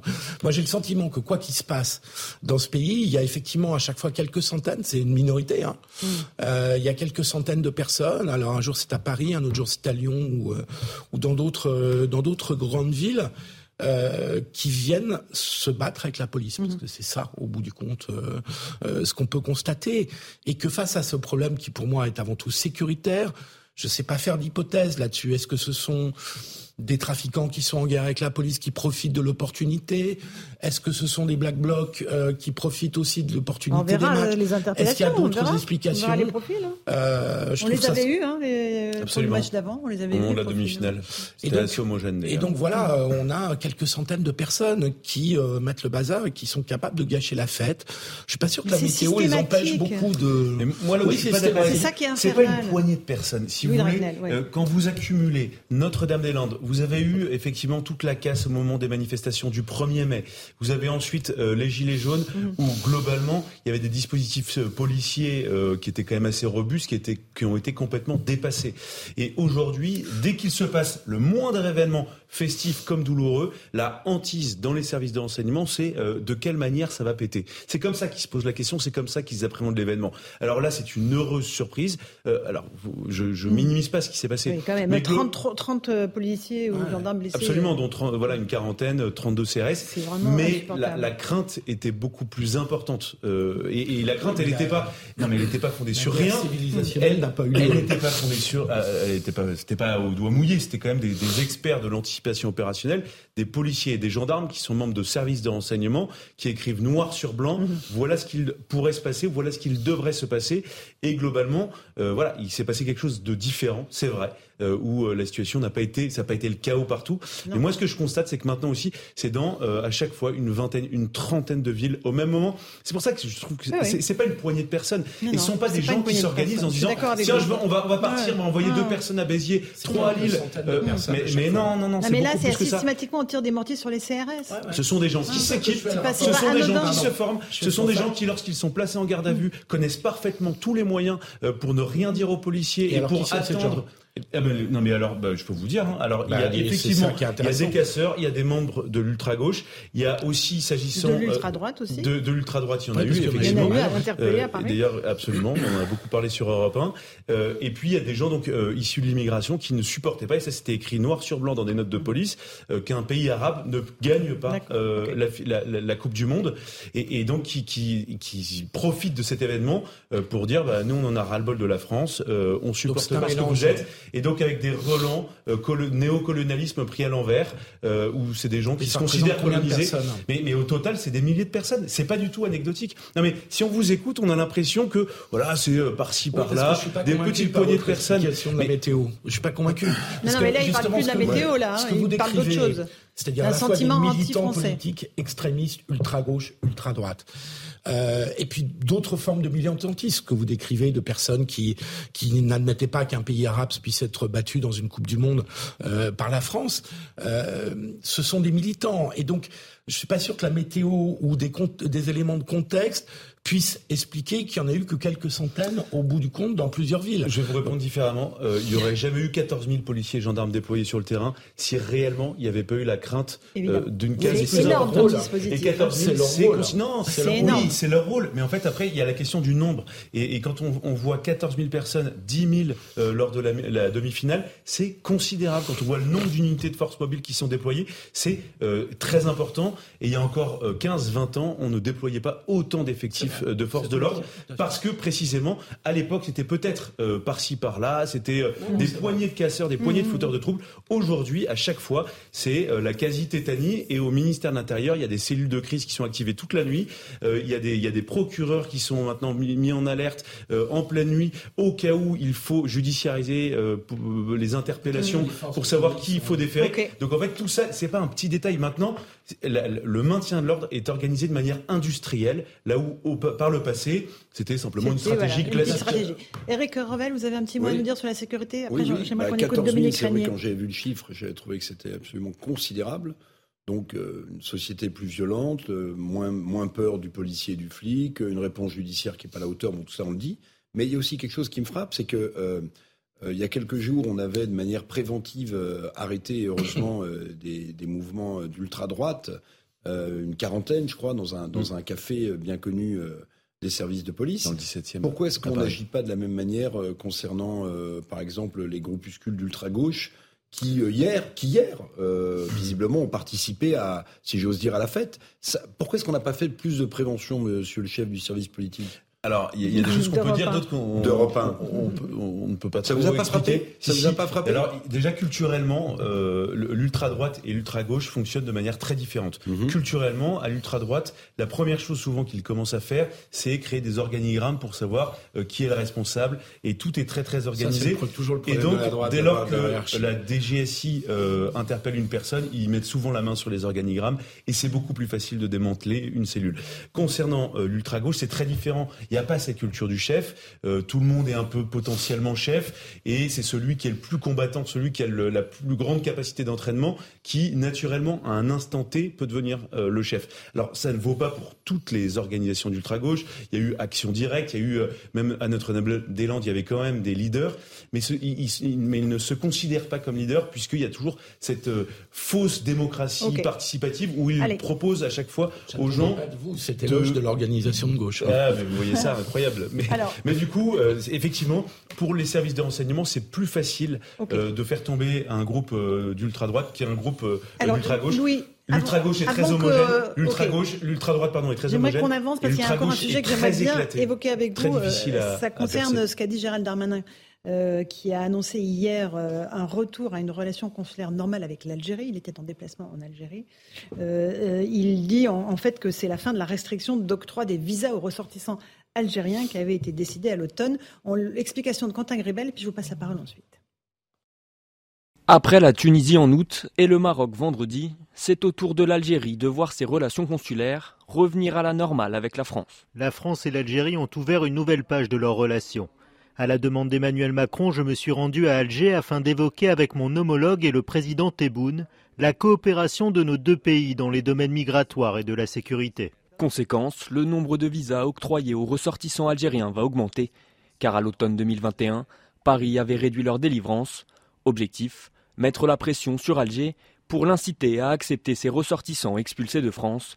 Le taux de visa refusé avait alors atteint 50%, un chiffre dont s'était félicité Emmanuel Macron le mois dernier.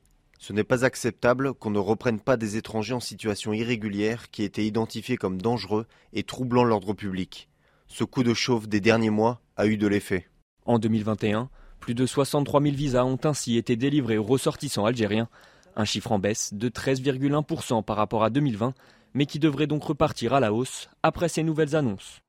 Voilà pour le point sur ce qui concerne les visas. L'autre volet, euh, c'était évidemment les laissés-passer consulaires, c'est-à-dire la possibilité pour les Français de renvoyer dans leur pays euh, leurs, euh, les ressortissants euh, Algériens. Euh, là, Louis, vous avez des chiffres très précis. Est-ce que euh, ça a eu un effet euh, waouh, ce qu'a décidé la France, ou pas du tout? Non, alors très faible. Je peux vous donner deux chiffres, par exemple. Au premier semestre de l'année 2021, euh, il y a eu 7731, près de 8000 euh, obligations de quitter le territoire français qui ont été euh, demandées. Donc des laissés-passer consulaires sont systématiquement demandés pour que l'Algérie reconnaisse euh, ces 8000 personnes comme étant leurs propres ressortissants.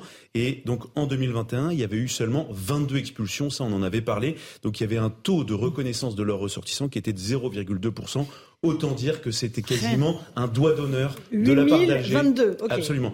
doigt d'honneur de l'Algérie à la France. une fois qu'on connaît ces chiffres-là, Emmanuel Macron décide de serrer la vis, de hausser le ton, euh, et donc effectivement, ça a été très mm. bien rappelé dans le reportage, euh, réduction de 50% du nombre de visas euh, délivrés. Ensuite, on arrive donc maintenant en 2022, au mm-hmm. premier semestre de l'année, les six premiers mois de l'année. Il y a eu 1600 laissés-passer consulaires demandés, seuls 300 accordés. 300. 300 accordés. Donc c'est extrêmement faible. Euh, officiellement, enfin nous on a fait la demande pour connaître les chiffres même non actualisés du deuxième semestre 2022. L'année est encore en cours, il reste encore quelques jours. Eh bien, euh, refus catégorique. On ne peut pas connaître ces chiffres. Euh, alors peut-être qu'ils ne sont pas connus à l'unité près. je pense que l'histoire est un peu différente. Mais, ce, qui, est très important, c'est que qu'est-ce que ça dit? Ça veut dire qu'en fait, veut dire qu'on a, ça a pas il n'y a aucune contrepartie à, cette, euh, à ce réchauffement des relations avec euh, Alger. Deuxièmement, on a, en fait, on a perdu surtout, on a montré euh, les muscles et ensuite, en fait, finalement, on leur dit mais c'est pas grave. Euh, en fait, tout ça c'était pour rien. Mhm. Ça a permis au gouvernement algérien euh, de faire de la politique intérieure, de de de de, de, se hisser, parce qu'à chaque fois le mhm. sentiment anti-français permet de rehausser euh, le, le, la respectabilité des généraux qui sont au pouvoir. Et donc globalement, on a perdu euh, sur, tous les tableaux. mais et il y a un petit détail qui n'en est pas un. On a signé des contrats de gaz, je suis sûr. Je demandais à Eric Non, non, on, déjà on les a pas encore complètement signés. Et ça, et ça représentait maximum une, 8% de nos, nos, nos, importations. Je termine simplement sur le contexte. le contexte est très important. Tout ça s'est fait en fait en une semaine, eh tout en toute discrétion, en catimini. Toutes les, tous les Français étaient focalisés sur quoi Sur une seule chose, la Coupe du Monde de football. Jeudi, déplacement de Catherine Colonna, ministre des Affaires étrangères à Rabat. Euh, il y a quelques jours, c'est le déplacement de Gérald Darmanin donc à Alger, mhm. en catimini, le jour de la, de, la, finale. et pour qu'on en parle on le en parle quand même. Euh, alors Eric, il y a non, mais là, attendez, la question, euh, on a la question, la, question que je me pose, Louis, c'est bon, vous avez rappelé des chiffres qui sont évidemment pas en notre faveur, mais est-ce qu'on a des objectifs chiffrés depuis que Gérald Darmanin est revenu d'Algérie, depuis que Mme Colonna est revenue du Maroc? Est-ce que les Algériens ou les Marocains disent grâce à cet accord, vous, vous nous remettez des visas sur la table, nous, on s'engage à reprendre grâce à des laissés-passer consulaires, tant de QTF. Est-ce qu'il y a un objectif? Parce que si on n'a pas, c'est même pas qu'on s'est fait avoir. C'est si, une défaite en race campagne. il y a un objectif qui a été fixé. Il faut quand même se souvenir qu'il y a eu ah. deux déplacements d'Emmanuel Macron. Un euh, de, d'Elisabeth Borne où elle avait emmené avec elle la moitié du et gouvernement. On a ouvert deux consulats supplémentaires algériens. Absolument. On est passé et, à 20. et donc il y a eu des engagements oraux de, de récupérer davantage de ressortissants que la France cherche à expulser. Mais en fait, en définitive, il s'est rien passé. Les chiffres euh, parlent d'eux-mêmes. Mhm. et, donc c'est ça qui est terrible, c'est que euh, là pour le coup, c'est aussi très humiliant pour la France parce que les Algériens savent très bien que en fait c'est eux qui ont gagné nous avons perdu Allez, sur ce dossier-là. Un petit mot, quand même. Un petit mot sur le Maroc, parce que je connais pas. Et le Maroc, c'est différent. Oui, mais je, très je, voudrais en dire C'est pour ça que je parlais que de l'Algérie, là. Euh, c'est justement sur le Maroc, il y a une vraie contestation des, du pouvoir marocain à l'égard de la France, parce qu'en fait, la restriction des visas a touché, surtout touché des hommes d'affaires et des personnes qui voyageaient non pas pour venir s'installer en France, mais pour des raisons commerciales, économiques, euh, euh, d'échange. Et donc, je ne dis pas pour l'Algérie, parce que je ne connais pas. Vous êtes sûr qu'il n'y a pas de, de, de migrants marocains qui venaient pour des raisons économiques ben, en tout cas, ce que, ce que disent les Marocains, euh, c'est que ça a beaucoup gêné, surtout des hommes d'affaires. Vous avez raison. La, la, classe économique marocaine qui est assez aisée, qui représente pas tout le pays. Euh, et, et, donc je me demande si pour le Maroc, pour le Maroc, c'est la bonne solution de faire un chantage au visa. Je pense qu'on est euh, que tout le monde est perdant à ce jeu-là et que ça n'a pas amélioré euh, le fond du dossier qui devra quand même être abordé puisque Emmanuel Macron va faire une visite officielle à Rabat puisque les relations entre les deux pays se sont beaucoup distendues du fait du rapprochement avec l'Algérie. Absolument. D'ailleurs, ça s'est senti pendant le match de foot. Exactement. On en revient toujours au football. Absolument. Le foot est et politique. le foot est politique, mais évidemment, il faut qu'on le dise. Mais c'est vrai que ça prouve que du pain et des jeux, ça marche toujours. Bah parce que, pour... ben, ben, si. Parce non, que... pense que oui. Mais oui, mais, en fait, heureusement que vous... mais non, mais heureusement que vous rappelez que tout ça est passé crème entre la demi-finale et la finale de la Coupe du Monde. Comme se souvenir des enfin, déclarations des, décisions aussi importantes, des décisions aussi il y a importantes. On pense que les Français sont idiots. On pense que les Français sont idiots et, et, et tous intéressés par Les le Français, Mais il y avait quand même des petits idiots. signes euh, avant-coureurs qui permettaient de penser ce qui allait se passer là. Euh, au moment du dernier déplacement d'Emmanuel Macron à Alger, euh, il s'engage à ce qu'il y ait une mobilité étudiante plus importante, c'est-à-dire des, des visas qui soient accordés plus facilement à des étudiants étrangers algériens. On sait très bien que euh, les visas accordés pour les étudiants, c'est un des principaux accès, des moyens de contournement d'accès à la nationalité française. À aucun moment on a été remis en question euh, la- les accords entre Alger et Paris de 1968 qui créent une exception dans le droit français et qui permet, je simplifie, à quasiment tout ressortissant algérien présent sur le territoire depuis euh, plus de dix ans sur le territoire français d'accéder quasiment automatiquement à la nationalité française. Et donc en fait, euh, il y a eu beaucoup, beaucoup de mots, euh, beaucoup de postures, et puis en fait à la fin, quasiment Bon. rien. Allez, euh, merci beaucoup. Euh, juste pour vous donner un tout petit, une petite information, ça y est, la place de la Concorde vient d'être évacuée par la préfecture de police. Ça veut dire euh, qu'il va se passer quelque chose, Eric Revel. Donc normalement, les Bleus devraient. On rejoue la finale. ou évacué pas euh, dans l'objectif de la remplir, j'espère. Oui, dans Ah oui. bah, je ne sais pas. Alors parce que Parce que là, si en tout cas, ils l'ont évacué. Il n'y a plus personne à la place de la Concorde, nous dit Vincent Faondès, qui était sur place et qu'on va retrouver tout à l'heure. Est-ce que c'est pour accueillir euh, les Bleus ou pas? Ça, on, on le verra dans un instant. Et puis peut-être une autre information concernant l'OL. Alors parce qu'on est en plein foot, rachat de l'OL. John Textor devient l'actionnaire majoritaire du club. Ouais. Ça a connu des hauts, des bas, cette petite affaire. hein. Enfin, le Pas dénouement. une petite affaire, hein. Non, non, non, non, mais euh, il, il allait racheter, il ne rachetait plus. Jean-Michel Aulas était inquiet, plus inquiet. Donc là, c'est signé. Oui, ouais, Bon. c'est ce que c'est ce qu'annonce euh, le groupe. pour les joueurs. Pour aller de Roissy à la place Concorde, à, à cette heure de la soirée, il faut une bonne heure hein, quand même. Donc, Ouais, il y a des vont être Avec les pimpons, avec les gyrophares, tout ça, ça va plus vite, Philippe. Allez, merci à tous les trois pour cette première partie. On se retrouve dans un instant sur CNews et sur Europe 1 pour Punchline. On continue à parler des Bleus, bien sûr.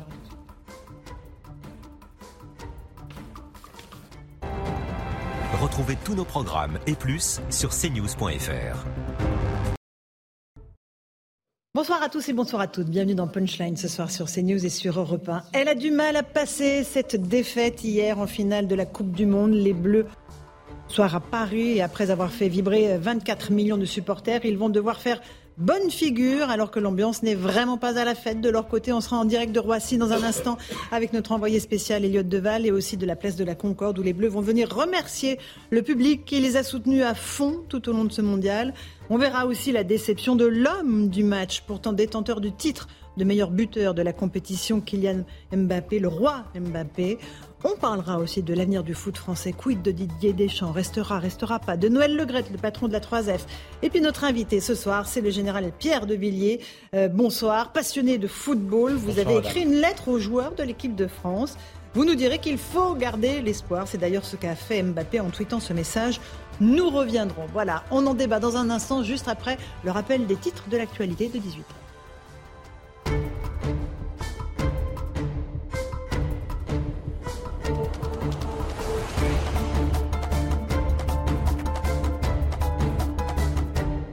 Il est 18h, bienvenue si vous nous rejoignez à l'instant sur Europe 1 et sur CNews. Karim Benzema prend sa retraite internationale. L'attaquant français l'a annoncé sur ses réseaux sociaux en publiant une photo de lui prise lors d'un match de l'équipe de France. J'ai écrit mon histoire et la nôtre prend fin, a-t-il déclaré.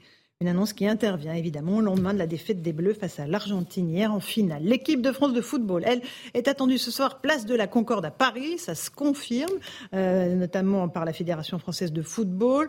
La place était dans un premier temps évacuée. Ça y est, le public est à nouveau en train de revenir. Les Bleus vont donc partir à la rencontre de leurs supporters, sans doute après 20 heures. On ne sait pas encore à quelle heure. Environ 2000 policiers et gendarmes sont mobilisés par la préfecture, à la fois place de la Concorde et autour de l'aéroport Roissy-Charles de Gaulle, où ils doivent atterrir. Et puis la Coupe du Monde à peine terminée, Emmanuel Macron retourne à ses occupations. Il s'est envolé pour l'Égypte et a rejoint le porte-avions Charles de Gaulle pour la traditionnelle fête de Noël avec les troupes. Écoutez le chef de l'État qui a exprimé sa confiance et son soutien aux forces armées. En étant à vos côtés aujourd'hui comme je le serai demain, quelles que soient vos missions, je veux vous redire ma fierté et celle de toute la nation. Je veux vous redire ma confiance, celle que j'ai en vos chefs, mon général. et en vous toutes et tous. Voilà pour Emmanuel Macron. On, demandera ce qu'il en pense au général de Villiers dans un instant. L'inquiétude à l'approche des fêtes euh, à la SNCF, euh, la CGT et Sudrail n'appellent pas à la grève pour Noël, mais maintiennent leur préavis. Une façon de laisser à chacun la possibilité de se joindre ou non au mouvement.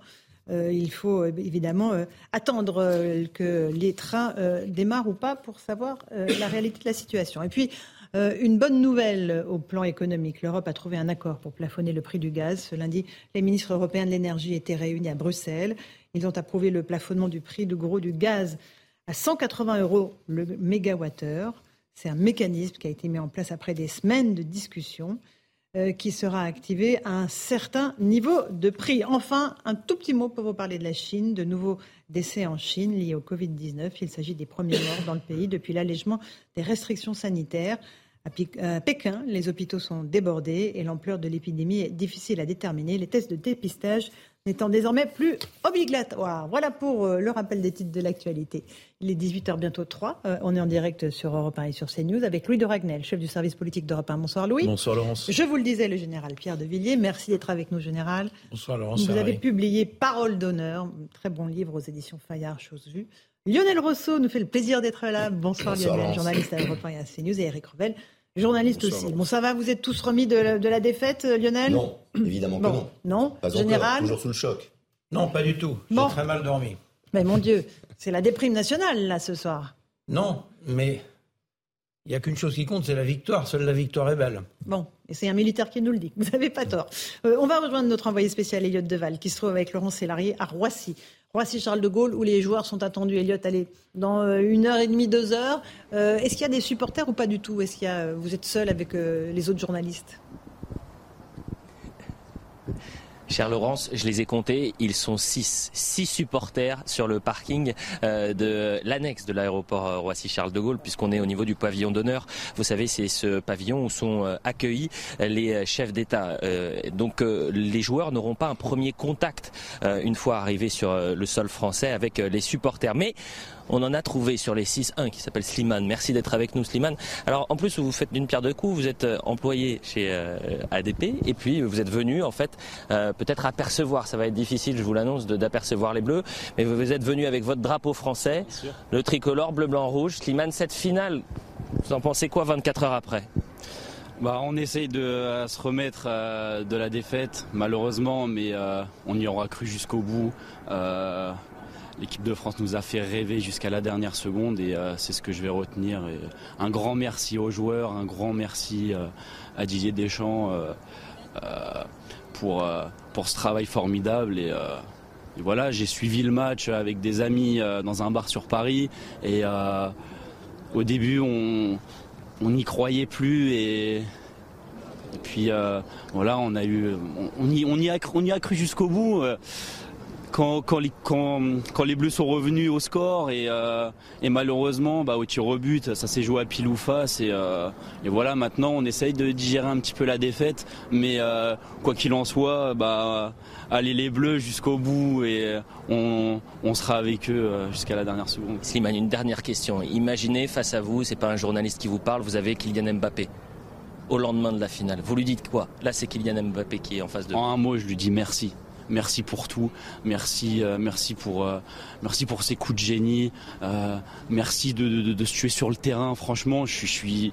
je lui dirais merci. C'est le seul mot que je peux lui dire. un grand merci.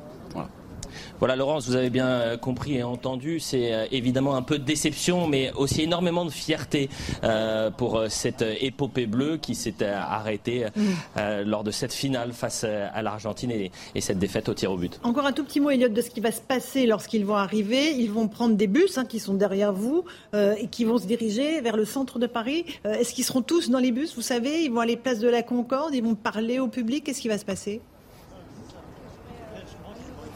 Alors vous savez, ça fait trois heures que nous sommes sur ce parking, donc j'ai eu le temps de compter. Il y a exactement huit bus, mais ils ne sont plus sur le parking, ils sont allés sur le tarmac. Ils attendent évidemment l'arrivée euh, des joueurs, mais pas que. Euh, dans cet euh, avion qui va arriver aux alentours de 19h45, il y a la famille, les proches des joueurs, il y a le staff, et il y a aussi la délégation. Ce qu'on appelle délégation, c'est eh bien tous les officiels qui sont venus assister à, à la finale. C'est des anciens joueurs, c'est des célébrités qui ont pu venir soutenir l'équipe de France. Ils vont partir de Roissy direction place de la Concorde pour avoir cet échange avec les supporters. On me dit qu'il y a quand même du monde qui va arriver du côté de la place de la Concorde. Aux alentours allés de 20h30, 21h, peut-être même 21h30. Et euh, cet échange, il est très important. Il y a eu un petit couac. Euh, ça s'est passé en trois temps aujourd'hui, euh, Laurence, et vous en avez déjà un peu parlé. dans un premier temps, ce matin, la ministre des Sports annonce qu'il y aura cet échange entre les joueurs et les supporters. 11h30, toujours dans la même journée. Là, c'est le président de la Fédération française de football, Noël Le qui dit les joueurs ne veulent pas, il n'y aura pas de célébration place de la Concorde, les joueurs sont fatigués, ils ont besoin de se retrouver en famille et la déception fait que voilà, euh, ils ont besoin d'un temps de repos parce que dans dix jours à peine, ils vont reprendre euh, le, les terrains, ils vont revenir sur les terrains pour euh, jouer cette saison.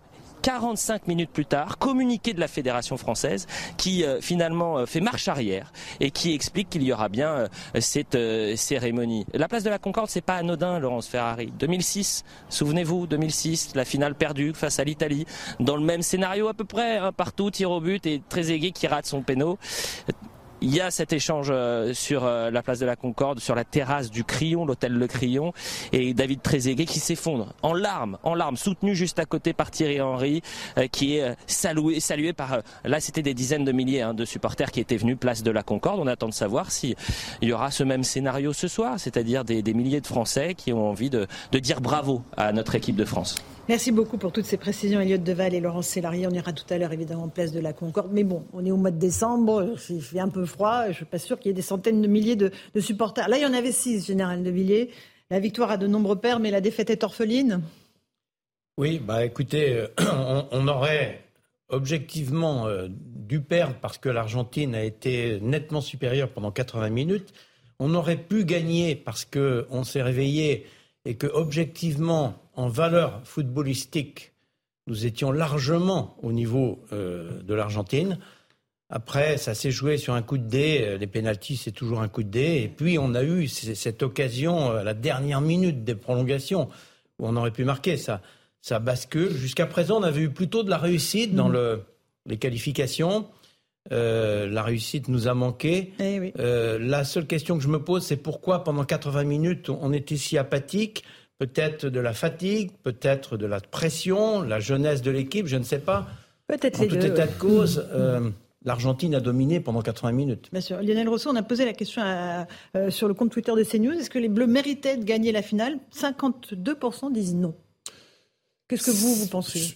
Personne ne méritait de la gagner ou les deux équipes méritaient de la gagner parce que les deux équipes, de toute manière, avant même le match, étaient à égalité. Il y avait une véritable parité, un équilibre entre deux entités, deux pays, deux peuples, deux football et puis deux grands joueurs, Messi et Kylian Mbappé. Mais force est de constater, comme le dit le général, les Français sont passés à côté de leur match pendant 70 minutes.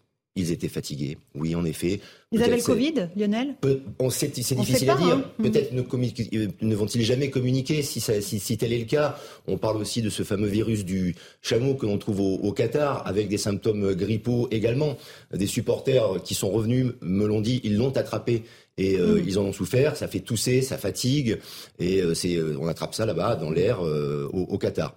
Il n'y a pas d'explication, mais ils étaient fatigués, ils étaient blessés, et il est vrai que plusieurs joueurs avant la rencontre, plusieurs jours avant la rencontre, euh, était alité, était malade, et il y a eu un jour de récupération en moins pour l'équipe de France. Ceci peut expliquer cela.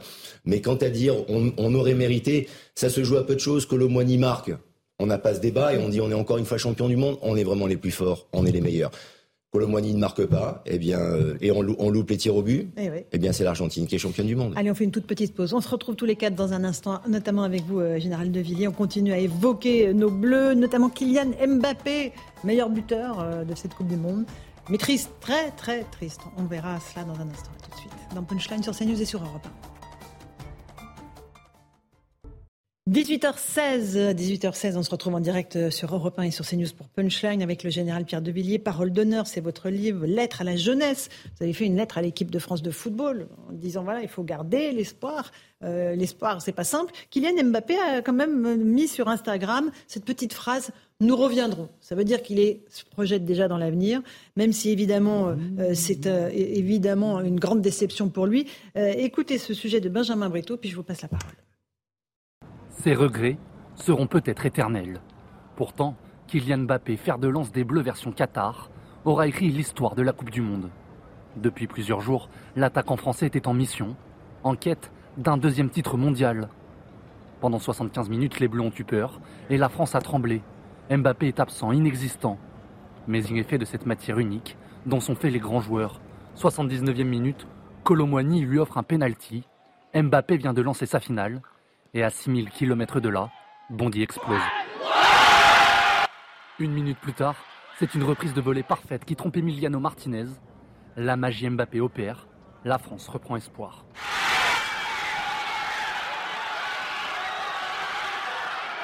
Il était écrit que ce match contribuerait à sa légende.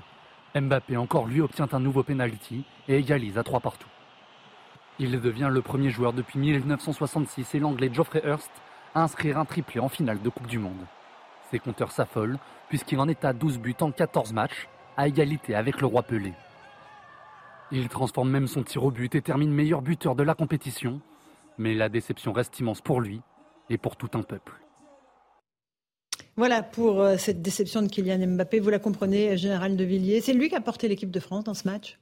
Bah, il a sauvé la baraque au moment où, quand même, on commençait à désespérer. On arrivait à la 80e minute. Et il a euh, quand même résisté à une pression terrible. Vous, imaginez, il a marqué quand même euh, deux pénalties plus euh, le, le, penalty dans la série. Donc, à son âge, avec son expérience qui est, ma foi, assez limitée, sa jeunesse, moi, il m'impressionne. Il m'impressionne par sa qualité footballistique, sa technique, mais il m'impressionne surtout par son mm. équilibre, son caractère, sa gestion de la pression. Euh, quand j'ai écrit cette lettre euh, mhm. pour les, footballeurs de l'équipe de France, euh, je parle de toutes ses qualités. Et lui, il est au service. Nous reviendrons. C'est nous reviendrons. Le nous est important. Il a le sens du collectif. Il a le sens de l'équipe. Il a le sens de la fierté française. Il le dit lui-même. Il, sent que derrière lui, il y a toute la France. Vous voyez mhm. C'est différent d'approche d'un joueur beaucoup plus individuel à égalité de talent, eh bien, moi, je, prends euh, Mbappé. Et euh, c'est un très grand joueur qui est respecté dans le monde entier, qui est admiré, qui est craint par tous les adversaires, à juste raison. Mhm. Euh, Lionel Rousseau, c'est un extraterrestre? C'est un extraterrestre, c'est un joueur extraordinaire qui va continuer à battre des records. Il a encore battu des records, il n'a que 24 ans, il est capable de tirer des pénalties, de marquer un but stratosphérique euh, avec une puissance extraordinaire, plus de 130 km heure. Vous imaginez si vous prenez la frappe de le ballon de Mbappé en pleine figure euh, au moment euh, mhm. où il reprend ce, ballon. C'est un joueur, oui, qui effectivement peut gagner un match à lui tout seul. Et quand le général dit il est au service du collectif, il est au service du collectif, en effet, mais je me permets d'ajouter quand ça le sert lui individuellement. Parce que c'est surtout un joueur, avant toute chose, au Paris Saint-Germain, très individualiste qui peut gagner des matchs à lui tout seul. Et parfois, cela dessert le collectif. Heureusement, hier, cela a permis de décanter le match et en effet, grâce à ses exploits personnels, il a relancé euh, l'équipe. C'est l'homme fort, en effet. Mais c'est Mbappé et les autres. C'est mhm. difficile de, de, l'intégrer dans un, dans un groupe, dans, dans, dans, un groupe. Il faut l'extirper du groupe. Mais il s'entendait très bien avec Deschamps. On va écouter Didier Deschamps là sur Mbappé. Il y avait quand même quelque chose de très fort entre lui et l'entraîneur. La relation est forte entre lui et l'entraîneur, mais il est, il, vous savez, il est, il, est, il est assez indépendant. Il a toujours été indépendant. Il est encadré par sa famille, mhm. par son papa, par sa, maman, Par, son par son avocat. Euh, il a ses proches. Deschamps serait plus proche d'un Griezmann. Le rapport filial auquel vous hmm. faites allusion, Laurence, ce serait plus avec Antoine Griezmann. Mbappé, il est à part. Il, est, il, a, il a ses copains, il a, son, petit, son petit clan, hmm. euh, mais euh, ce n'est pas forcément celui qui euh, tout de suite va brandir le, drapeau et, dire les copains, venez, on y va. On va juste écouter Didier Deschamps sur Mbappé, un Deschamps quasiment au bord des larmes. Écoutez-le. Et Kylian qui a marqué de son empreinte cette finale, mais pas l'empreinte totale qu'il voulait, d'où sa tristesse à la fin, comme l'ensemble des joueurs.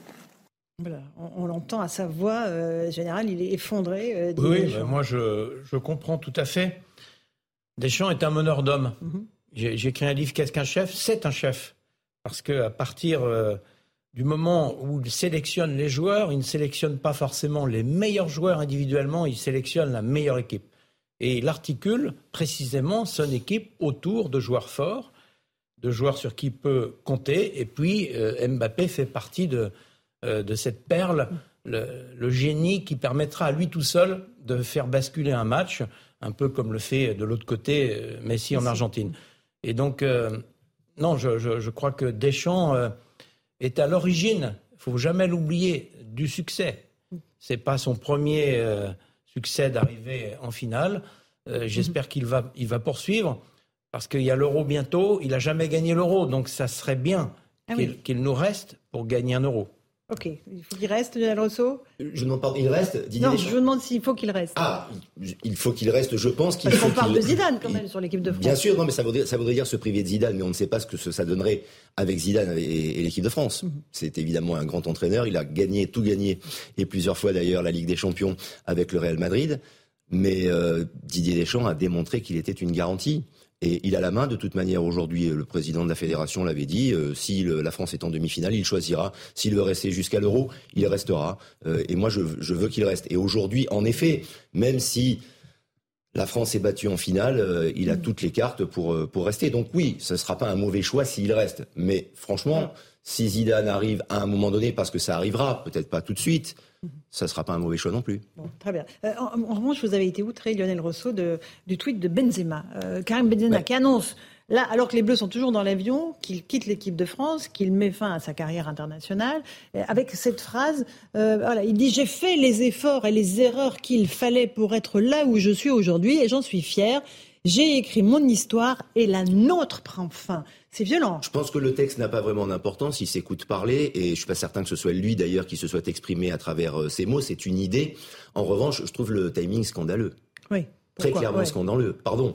Euh, l'équipe de France et tout un peuple, tout un pays est encore sous le coup de l'émotion de peut-être la plus grande finale de l'histoire de la Coupe du Monde. Un échec, en effet, mais euh, des gens qui ont envie de célébrer, un peuple extraordinaire derrière une équipe. il se passe énormément de choses.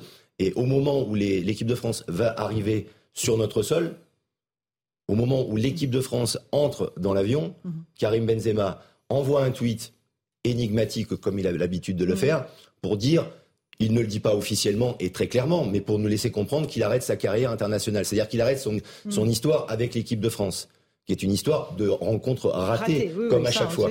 et son absence a beaucoup pesé ces dernières euh, semaines pendant cette, cette Coupe du Monde, non pas parce qu'il a manqué d'enjeux, l'équipe de France est allée en finale de la Coupe du Monde, mais surtout parce que ces silences ont beaucoup pesé et que beaucoup se disaient ah voilà Benzema n'envoie pas de message mm. de soutien à l'équipe de France Benzema a envoyé un tweet en disant qu'il se fichait mm. d'avoir été invité par le président Macron pour aller encourager les Bleus au Qatar ah puisqu'il a refusé d'y aller aussi avec la délégation euh, hier donc ce tweet là je trouve que c'est à l'image de Karim Benzema voilà. Vous êtes sévère. Mais purement scandaleux. Euh, général, pareil On va oui, voir euh, après.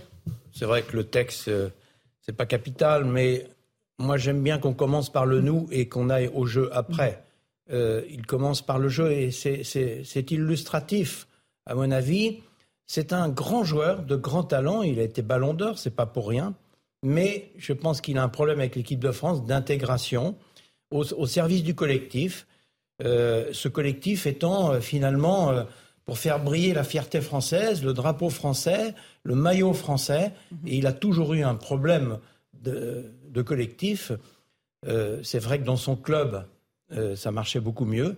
Mais avec la France, ça a toujours été, j'aime bien votre expression, un peu un rendez-vous raté. Et on est allé en finale la question qu'on peut se poser, c'est eh s'il avait été là, est-ce qu'on serait allé en finale? Ce n'est même pas sûr, on ne refait jamais l'histoire. S'il avait été là en finale, est-ce qu'on aurait gagné? C'est aussi l'autre question. Mais exactement. En tout cas, ce qui est clair, c'est que euh, moi j'aime bien l'équipe de Didier Deschamps parce qu'il a chevillé au corps ce sens de la fraternité des joueurs au service du collectif. Et je suis sûr que cette défaite, il va en tirer profit pour construire de nouvelles victoires. Et ça, c'est des valeurs auxquelles vous tenez beaucoup. Hein. oui, vous exactement. Parlez beaucoup, vous. Euh, juste Elliot Deval, qui est sur place à Roissy, vous, vous notez vraiment la différence de communication entre Mbappé qu'on évoquait et Benzema. Ça vous frappe aussi?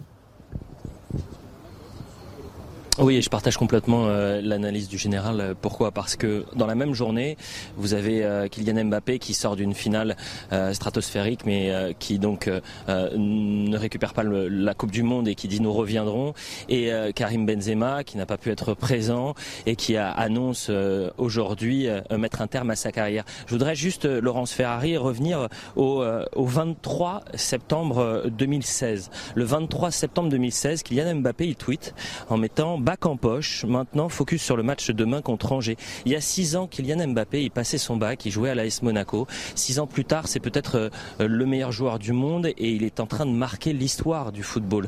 C'est un joueur qui euh, euh, va marquer évidemment sa, génération, qui enchaîne les, exploits et je crois qu'on ne prend, on n'a pas encore pris conscience de, du niveau de Kylian Mbappé et de l'importance qu'a Kylian Mbappé pour les générations euh, j'entendais tout à l'heure Lionel Rousseau dire qu'il pense aussi à lui, qu'il y a un côté individualiste, c'est pas faux, loin de là. Mais euh, n'oublions jamais que Kylian Mbappé, il pense aussi euh, à la France. Euh, cet été, il aurait très bien pu rejoindre le Real Madrid. Euh, il a préféré rester au Paris Saint-Germain parce qu'il sait que c'est tout un symbole que le natif de Bondy, lui qui vient de la région parisienne, il peut porter tout un club et il peut porter la ville Paris. et c'est pour ça qu'aussi il, est resté au Paris Saint-Germain. Et il a eu la même sensation. Moi, j'ai vu un Kylian Mbappé qui portait la France hier. c'est lui qui prend ses responsabilités sur les pénalties. C'est lui qui revient, qui remet l'équipe de France euh, à flot, bien aidé euh, bien évidemment par ses coéquipiers, mais il prend ses responsabilités, il n'a que 23 ans. Je pense que tout le monde devrait se dire, qu'est-ce que je faisais moi à 23 ans? Où est-ce que j'en étais? Bah, euh, Il est déjà très très haut, beaucoup trop haut peut-être pour son âge. Peut-être. Juste un tout petit mot, vous avez l'avion, des nouvelles de l'avion des Bleus ou pas? Parce qu'il y a une application Flight Radar sur laquelle on peut suivre, sur laquelle on peut suivre leur, leur arrivée. C'est toujours 19h45, c'est ça, Elliot Alors 19h43 très précisément. Je vais le faire en direct avec vous, euh, Laurence Ferrari.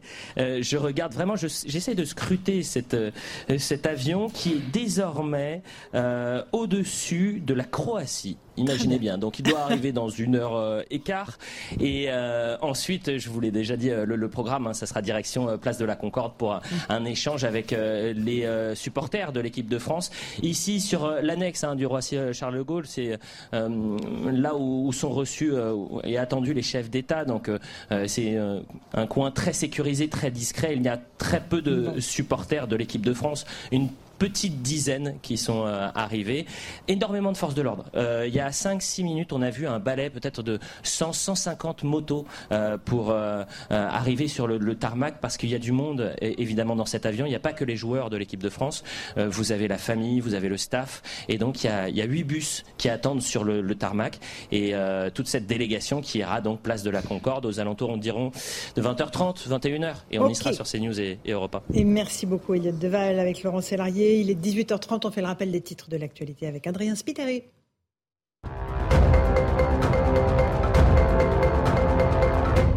L'Olympique lyonnais, racheté par John Textor, Eagle Football Holding, géré par le multimillionnaire, devient l'actionnaire majoritaire de l'OL Group. L'annonce officielle a été faite ce lundi, après six mois de négociations et de nombreux reports. Le Covar s'appelle au port du masque sans recommander son obligation. Le masque serait, je cite, un bénéfice.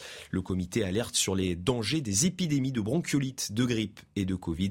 Il s'attend, je cite, à un plateau des hospitalisations dans les deux Et puis le festival de Cannes demande la libération de Taraneh Ali Dosti. L'actrice iranienne a été arrêtée samedi.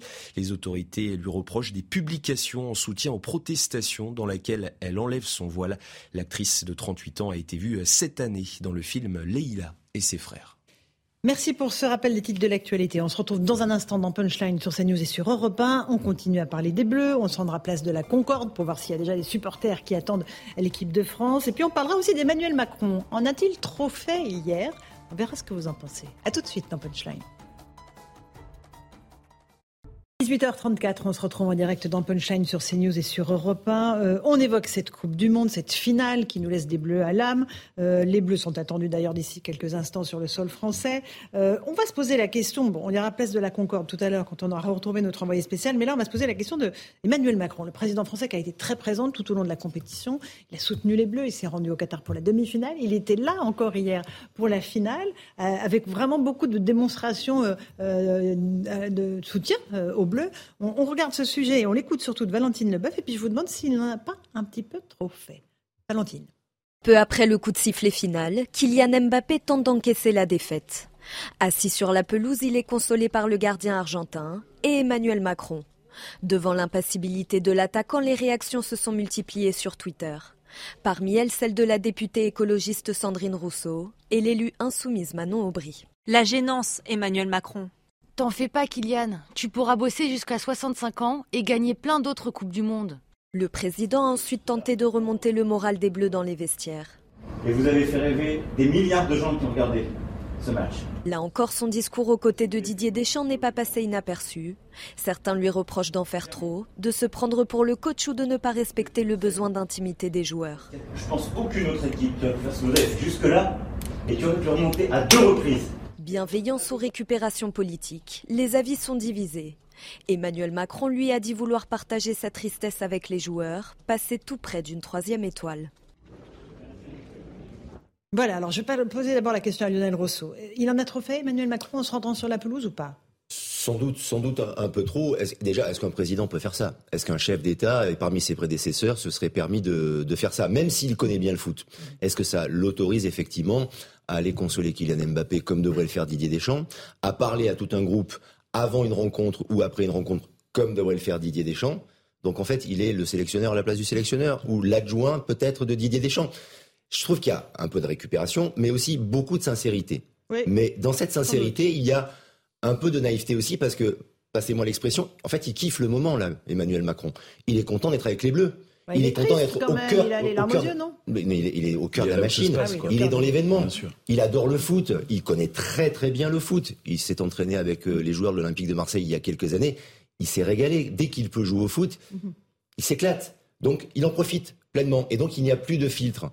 Et ça devient, de fait, le 27e homme de la, de la liste des 26 de Didier Deschamps. Alors qu'il avait dit à l'époque, Louis Dragnel, mais il y a autant de sélectionneurs en France qu'il y a d'habitants. Voilà. Absolument, et qu'il n'y a pas de politique dans le sport, il ne faut pas, politiser le sport. moi, je suis d'accord avec ce que vient de dire euh, Lionel Rousseau, et, je trouve qu'il y a un côté un peu ridicule, parce que euh, on vient de voir un match de football, euh, on vient de voir une finale de la Coupe du Monde, et en fait, que vient faire le président de la République qui se met en scène? Qu'il aille voir les joueurs, moi, j'ai aucun problème avec ça.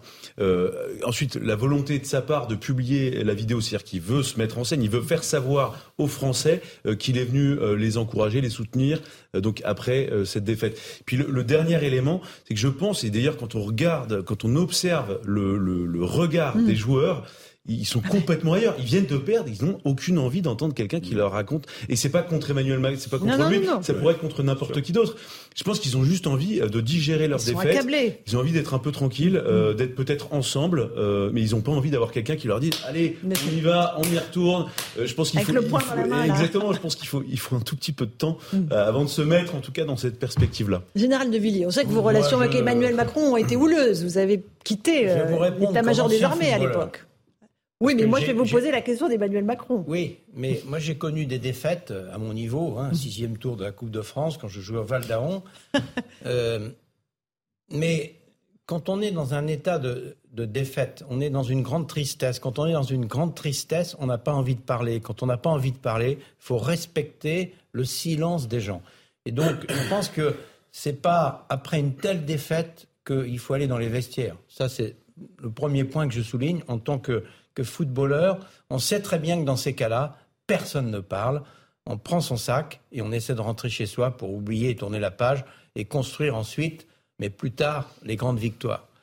Donc un président ne devrait pas faire ça. Ensuite, hein un euh, président ne devrait pas faire ça. Le président fait ce qu'il veut quand il veut, c'est le principe. Moi, je, suis complètement de l'avis de, de Lionel Rousseau. Je pense que le président est passionné de foot, il aime le foot, et que sa passion parfois peut l'entraîner dans une force démonstrative qui va un peu au-delà de sa fonction de chef de l'État, de l'incarnation du chef de l'État. Le chef de l'État, c'est quand même pas celui qui doit faire le boulot du coach sportif. Voilà. Après, bon, ça fait, ça fait jaser. Peut-être aussi que ça fait partie du, du calcul, puisqu'il y a de la sincérité et du calcul, je suis assez d'accord. Je ne suis plus un lapin de six semaines depuis longtemps, je connais ça par cœur. Euh, mais je pense que une des raisons pour lesquelles j'ai écrit ce livre, justement, mhm. c'est que chacun doit rester à sa place. Et c'est très important. Aujourd'hui, on est dans un monde où il n'y a plus de repères, il n'y a plus de points d'ancrage, parce que tout est brouillé, on ne sait plus qui fait quoi. Moi, je pense que euh, dans notre société, il faut organiser les choses, chacun à sa place. Les professeurs, les parents, les enfants, les associations, les clubs de sport, etc., etc. Et si on brouille tout, après, il faut pas s'étonner que les gens fassent un peu n'importe quoi. Et euh, j'ai essayé dans mon livre, modestement, d'expliquer à cette jeunesse que j'aime et pour lequel je suis euh, préoccupé parce qu'il faut s'en occuper. Comment est-ce qu'on peut réussir sa vie plutôt que réussir dans sa vie Et on est trop dans la réussite dans la vie, je mhm. trouve, dans notre société. Il faut apprendre aux jeunes que le plus important, c'est de réussir sa vie. Et pour ça, il faut avoir des valeurs sur lesquelles on se fonde. Une colonne vertébrale avec euh, euh, des choses qu'on peut faire, des choses qu'on ne peut pas faire, des choses qu'on doit faire et qu'on ne doit pas faire, les droits et les devoirs. Mais vous dites aussi dans ce livre que le poisson pourrit par la tête. Donc euh, la critique n'est pas exempte de vos lignes. Oui, mais bien sûr, le poisson pourrit par la tête. Et la première qualité que j'enseigne aux jeunes, c'est l'exemplarité. Mhm. Elle est. Euh, elle est éliminatoire. Elle ne suffit pas, mais elle est éliminatoire. Comment voulez-vous demander à des jeunes de faire quelque chose si vous montrez le contraire? Donc, dans mhm. l'exemplarité, ben justement, on doit dire la vérité. On doit être quelqu'un de libre, qui n'est pas enchaîné par son propre orgueil et son mm. propre devenir, etc., etc. Vous avez raison. Euh, Lionel Rousseau, vous vouliez réagir et Eric Revel aussi. Mm. Par, rapport euh, à la stratégie de communication politique d'Emmanuel Macron et la récupération que l'on pourrait euh, déceler dans cette attitude, ces vidéos qui ont été postées plusieurs fois d'ailleurs, ce n'est pas la première fois, il y a peut-être un, petit côté euh, d'imitation du président Obama, le président euh, proche euh, des sportifs, très à l'aise, je retrousse mes manches, mm. je tape dans mon poing, j'ai des, petites punch, des petites punchlines pour le coup, vous voyez, voilà, il vous a piqué le titre, et puis il, se met, il se met un peu en situation et en scène. Mm. Il y a un côté, c'est un peu à double tranchant, je pense, c'est-à-dire qu'il y a peut-être pas mal de Français qui ne seront pas dupes et d'autres qui peuvent être, à juste titre aussi, assez fascinés mm. par cette sincérité parce qu'il y a sincérité. Mais c'est ça la vraie question. C'est pourquoi? Parce que en fait, euh, tous les, toutes les enquêtes d'opinion montrent qu'aucun président n'a jamais ni gagné ni euh, pris ni perdu de points pardon dans l'opinion publique à l'issue d'un match quel que soit euh, le résultat. Il y a eu à part Jacques Chirac. Jacques Chirac en 98 complètement effectivement c'était spécial en 98 mais sinon il n'y a pas d'impact. Souvenez-vous la dernière fois justement ça a été complètement éclipsé par l'affaire Benalla et euh, l'impact pour Emmanuel Macron a été très rapidement euh, assez négatif. Et les Français n'associent pas une victoire de l'équipe de France à l'efficacité d'un président ou à contrario une défaite. à l'échec d'un président. mais il y a une différence, je l'explique dans mon livre aux jeunes parce que c'est important, entre la sincérité qui peut être successive et l'authenticité qui est la charpente mm-hmm. et la colonne vertébrale, la transparence d'un bonhomme. Je crois qu'il faut enseigner aux jeunes l'authenticité. Euh, la sincérité, c'est important, mais ça peut parfois être mené par la passion ici ou là. Mmh. Il faut déjà être sincère et c'est déjà une qualité. Et euh, sur ce plan, je, partage l'analyse de Lionel Rousseau. Je pense que le président est passionné de foot et voilà. Moi, ce qui m'intéresse au-delà de cette affaire du président, qui est quand même un peu anecdotique de mon point de vue, ce qui est important, c'est pour les jeunes, leur apprendre l'authenticité. Qui es-tu, toi, aujourd'hui? Tu te lèves ce matin, tu es qui? Tu veux faire quoi de ta vie? Quelle est euh, véritablement ta personnalité? Est-ce que tu es sûr que tu n'es pas dans un double ou un triple jeu? Est-ce que tu n'es pas dans les éléments de langage dans l'univers balsacien de la comédie humaine, dans la courtisanerie, dans la flagornerie? Est-ce que tu n'es pas complètement aveuglé par ton orgueil qui t'emmène à dire tout et le contraire de tout, etc. Je pense que c'est la différence entre la sincérité et l'authenticité. Éric Revel, vous voulez bah, réagir Oui, c'est-à-dire que ce que dit le général, si je résume, c'est que comme les marins le savent, on peut tirer des bords, mais le cap, Il faut le suivre. Il faut le suivre. C'est exactement ça. Voilà. On peut tirer. Alors, je voulais juste vous dire quelque chose, c'est que pour moi, Emmanuel Macron, il est sincère. Oui, il y a une part de sincérité. C'est indéniable, mais je pense que depuis le début, ce président de la République, c'est mon analyse, donc je la partage au moins avec moi-même, c'est qu'en fait, il n'a jamais trouvé le bon positionnement dans la façon d'incarner la fonction présidentielle. Je pense que à l'origine, Emmanuel Macron est à la fois, et il le dit lui-même, le président de la Startup Nation.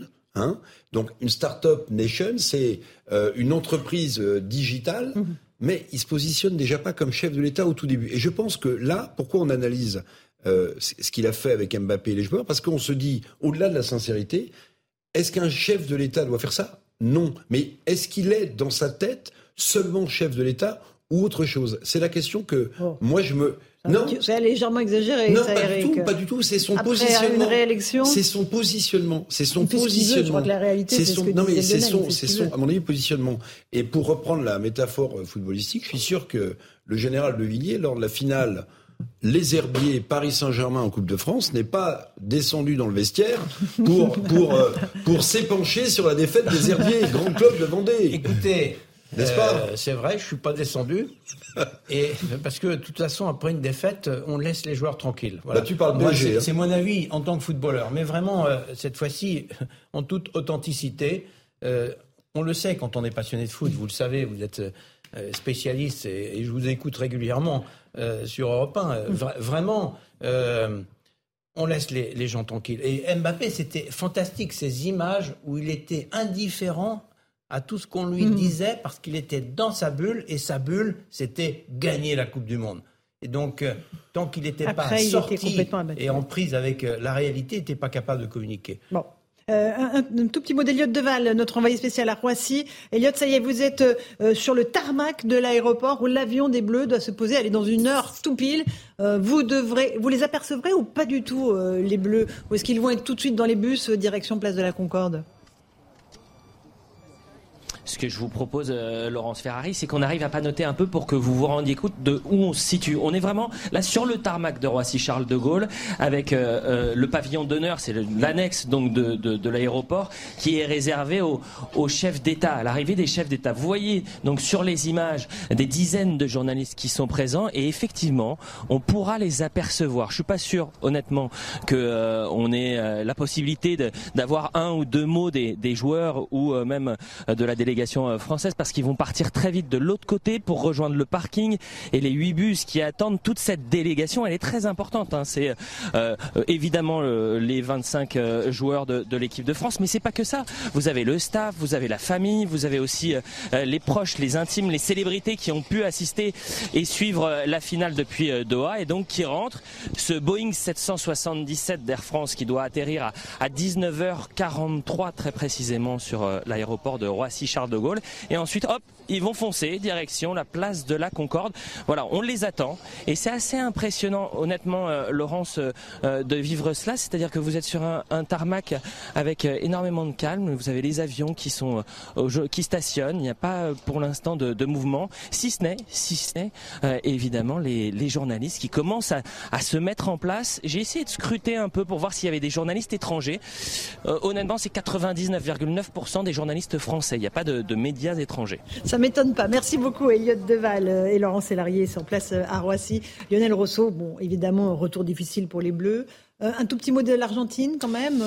Bah, il célèbre ça en grande pompe, déjà, hein, évidemment. Louis Acarias qui disait ce matin l'Argentine méritait de gagner, mais la France ne méritait pas de perdre. Ah Je crois que ça c'est la phrase qui restera. C'est le même temps. souligner ce, temps, ce match. Voilà, ça c'est la première chose. Et ce qui a fait peut-être la différence en faveur de l'Argentine, c'est le supplément d'âme, car tous les joueurs, le peuple argentin bien sûr, mais tous les joueurs étaient investis pour que le pays, mais surtout Lionel Messi, gagne la Coupe du Monde.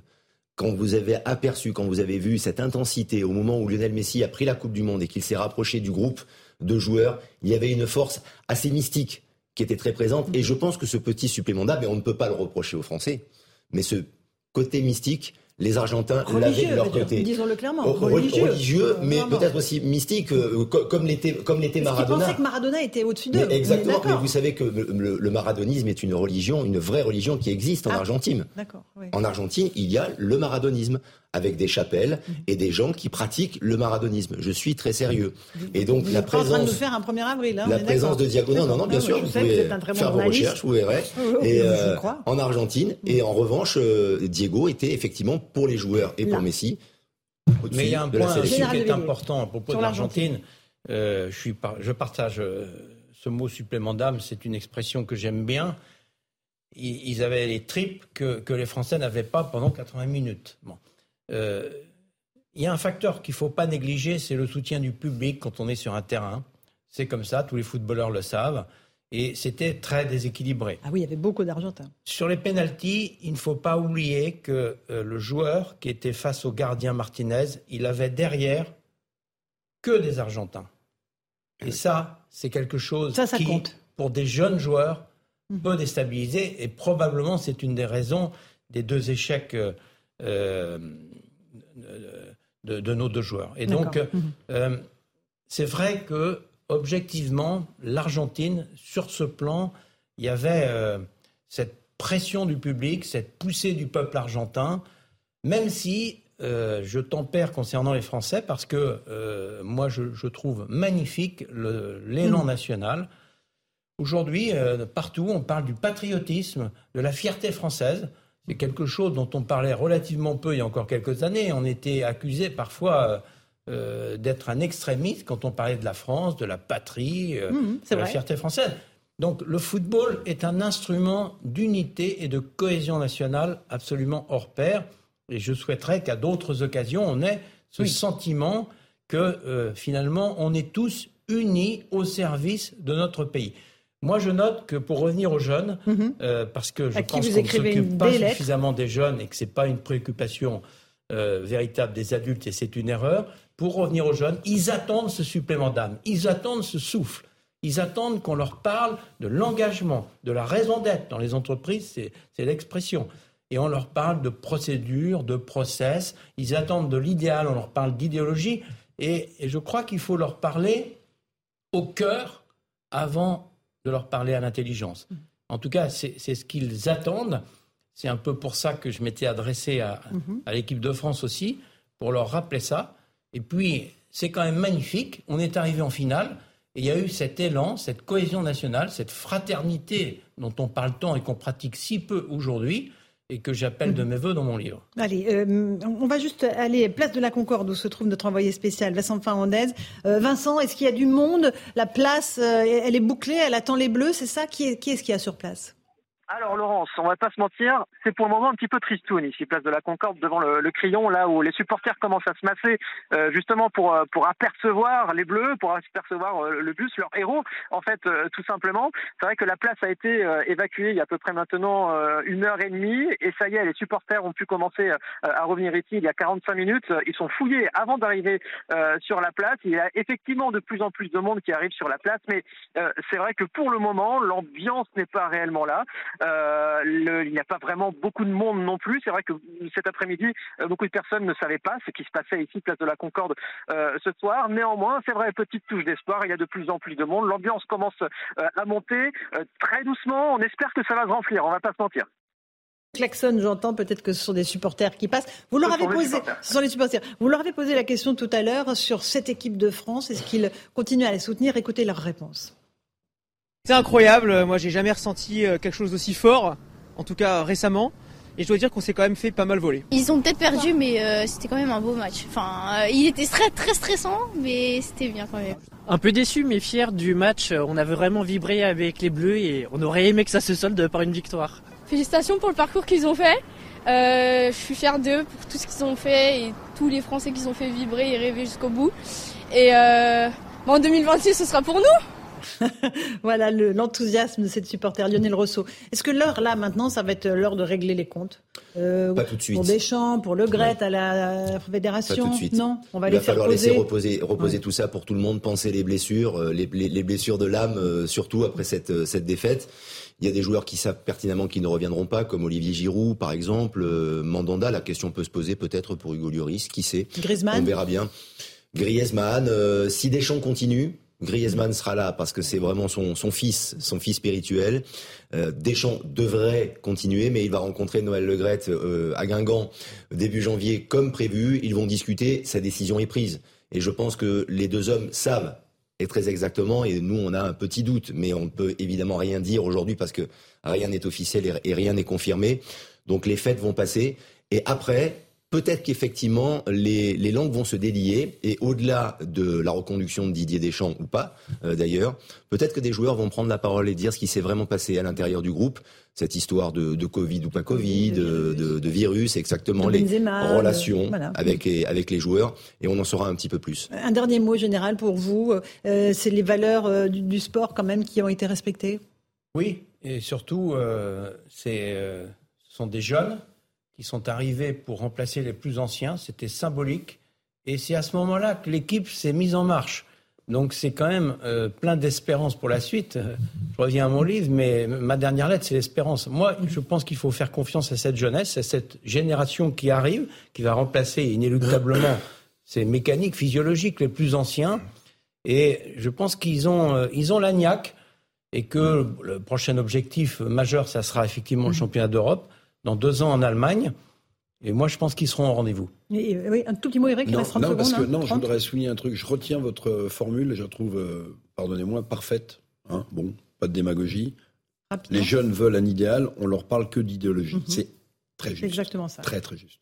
Et l'avenir, effectivement, pour un Kylian Mbappé qui a 24 ans, euh, il peut en faire un certain nombre de Coupes du Monde là. Hein. je, je, pense juste euh, au, retour. Vous savez que le foot, la Ligue 1 notamment, va reprendre très prochainement, juste après Noël, parce qu'il y a des matchs le retour de Neymar, qui a été éliminé avec le Brésil, d'Mbappé, qui a perdu la finale, et de Messi, qui va arriver avec sa Coupe du Monde. Ça va être génial. Ça va être dantesque. Magnifique. Merci à tous les quatre. Général de Villiers, parole d'honneur, lettre à la jeunesse aux éditions Fayard, chose vue. Un livre à mettre euh, sous le sapin de Noël, par exemple. Euh, merci Lionel, euh, Louis de Ragnel, Lionel Rousseau, qu'on retrouve dans un instant sur Europe 1. À partir de 20h. voilà. Et Eric Revel, merci, à vous tous. Dans un instant, c'est Christine Kelly qui vous attend sur CNews pour Face à l'info avec ses infinis. Et puis, bien sûr, c'est Europe Soir avec Raphaël Devolvé sur Europe 1. Bonne soirée à vous sur nos deux antennes. À demain, nous reviendrons, comme dit Mbappé.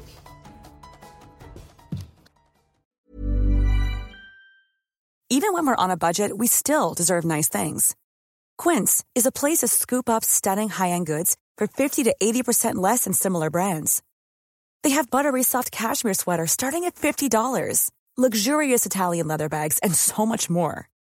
Plus, Quince only works with factories that use safe, ethical, and responsible manufacturing.